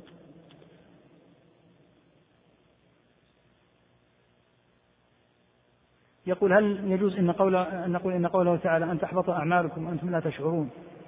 دليل على أن الإنسان يكفر وإن لم يستحل كما قلت قبل قليل يعني. القول بأن الكفر يحتاج إلى الاستحلال ذكرنا لك أصله من كلام شيخ الإسلام وأنه في أصله من كلام الجهمية. فهذا قد يستأنس به يعني هذا الدليل لكن الأدلة على هذا كثيرة جدا أن أمر القول بأنه لابد أن يستحل ليس من قول أهل السنة في قليل ولا كثير. هل يجوز لمن يريد إكثار الذكر أو الصلاة على النبي صلى الله عليه وسلم أن يقصد الذكر أو الصلاة اليوم؟ أكثر من ألف أو أكثر من خمسمائة مثلا خشية أن يحدد. صل على رسول الله صلوات الله وسلامه عليه ما استطعت. واستغفر الله تعالى ما استطعت. واذكر الله تعالى ما استطعت. اذكر هذه الأشياء دون أن تحدد لنفسك, لنفسك حدا. يعني في بعض المرات قد ينشط الإنسان ويكثر وهذه من بركة الدروس وتعلمها. أنها كثيرا ما تكون سببا في أن يصلى على النبي صلوات الله وسلامه عليه فيصلي القائل ويصلي المستمع فيكثر أمر الصلاة على النبي صلى الله عليه وسلم. أيضا قد يذكر الإنسان في الجمعة لأنها مخصوصة بالإكثار من الصلاة عليه صلوات الله وسلامه عليه وهكذا الذكر. المهم أنه لا يقال حدد حدا معينا لا تتجاوزه لأن التحديد الأصل أنه يكون من خلال الشرع كما حدد النبي صلى الله عليه وسلم التسبيحات الثلاث والثلاثين والتحميدات الثلاث والثلاثين والتكبيرات الثلاث والثلاثين وتمام المئة أن يقول لا إله إلا الله. تحديدات شرعية. فمثل هذه الأمور تحتاج إلى أن تحدد شرعا. وأما الذكر المطلق فهذا لا تقف عند حد. ما استطعت أن تذكر فاذكر. تكلم عن الساب والشاتم مثل ما قلنا. السب يدخل فيه الشتم. يسأل عن عفو النبي صلى الله عليه وسلم من المنافق الذي كان يشتمه ألا يدل على جواز إسقاط الحكم؟ قلنا أمر المنافقين وترك النبي صلى الله عليه وسلم لما هو أشد من هذا مما فعلوه. كان خشية أن يقال إن محمدا صلى الله عليه وسلم يقتل أصحابه. يقول لو تاب المعاهد أو الذمي الساب لرسول الله صلى الله عليه وسلم قبل التمكن منه فهل يسقط عنه القتل سيأتي إن شاء الله. لأنه سيأتينا الفرق بين الساب زمن النبي صلى الله عليه وسلم الذي قد يعفو النبي صلى الله عليه وسلم عنه فيسقط حقه. وبين الساب بعد وفاة النبي صلى الله عليه وسلم من يستطيع أن يكون نائبا عن النبي صلى الله عليه وسلم؟ فيقول أنوب عن محمد بن عبد الله وأتنازل. يقول هذا لا يمكن كما سيأتينا. حق النبي صلى الله عليه وسلم لا يستطيع أحد حتى من آل بيته أن يقول تنازلت عن قتل فلان ليس لأحد حق فإن يتنازل عنه. أما في حياته صلى الله عليه وسلم فإذا عفا فقد أسقط الحق هو صلى الله عليه وسلم.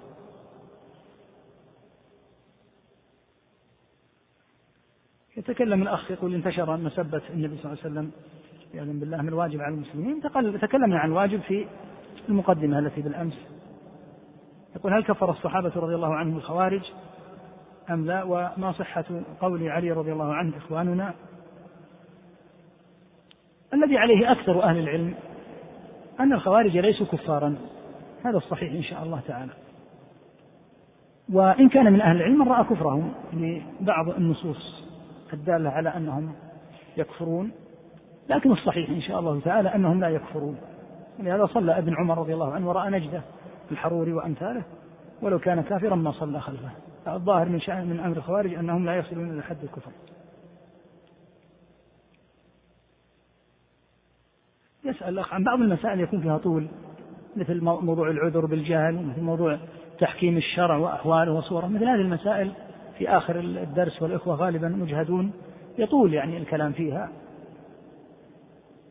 يقول هل غلاة الصوفية الذين يعتقدون حضور الرسول صلى الله عليه وسلم من جالسهم الرافضة الذين يقدمون علي رضي الله عنه والرسول صلى الله عليه وسلم هؤلاء ومن شاكلهم مرتدون لكونهم ينتقصون الرسول صلى الله عليه وسلم؟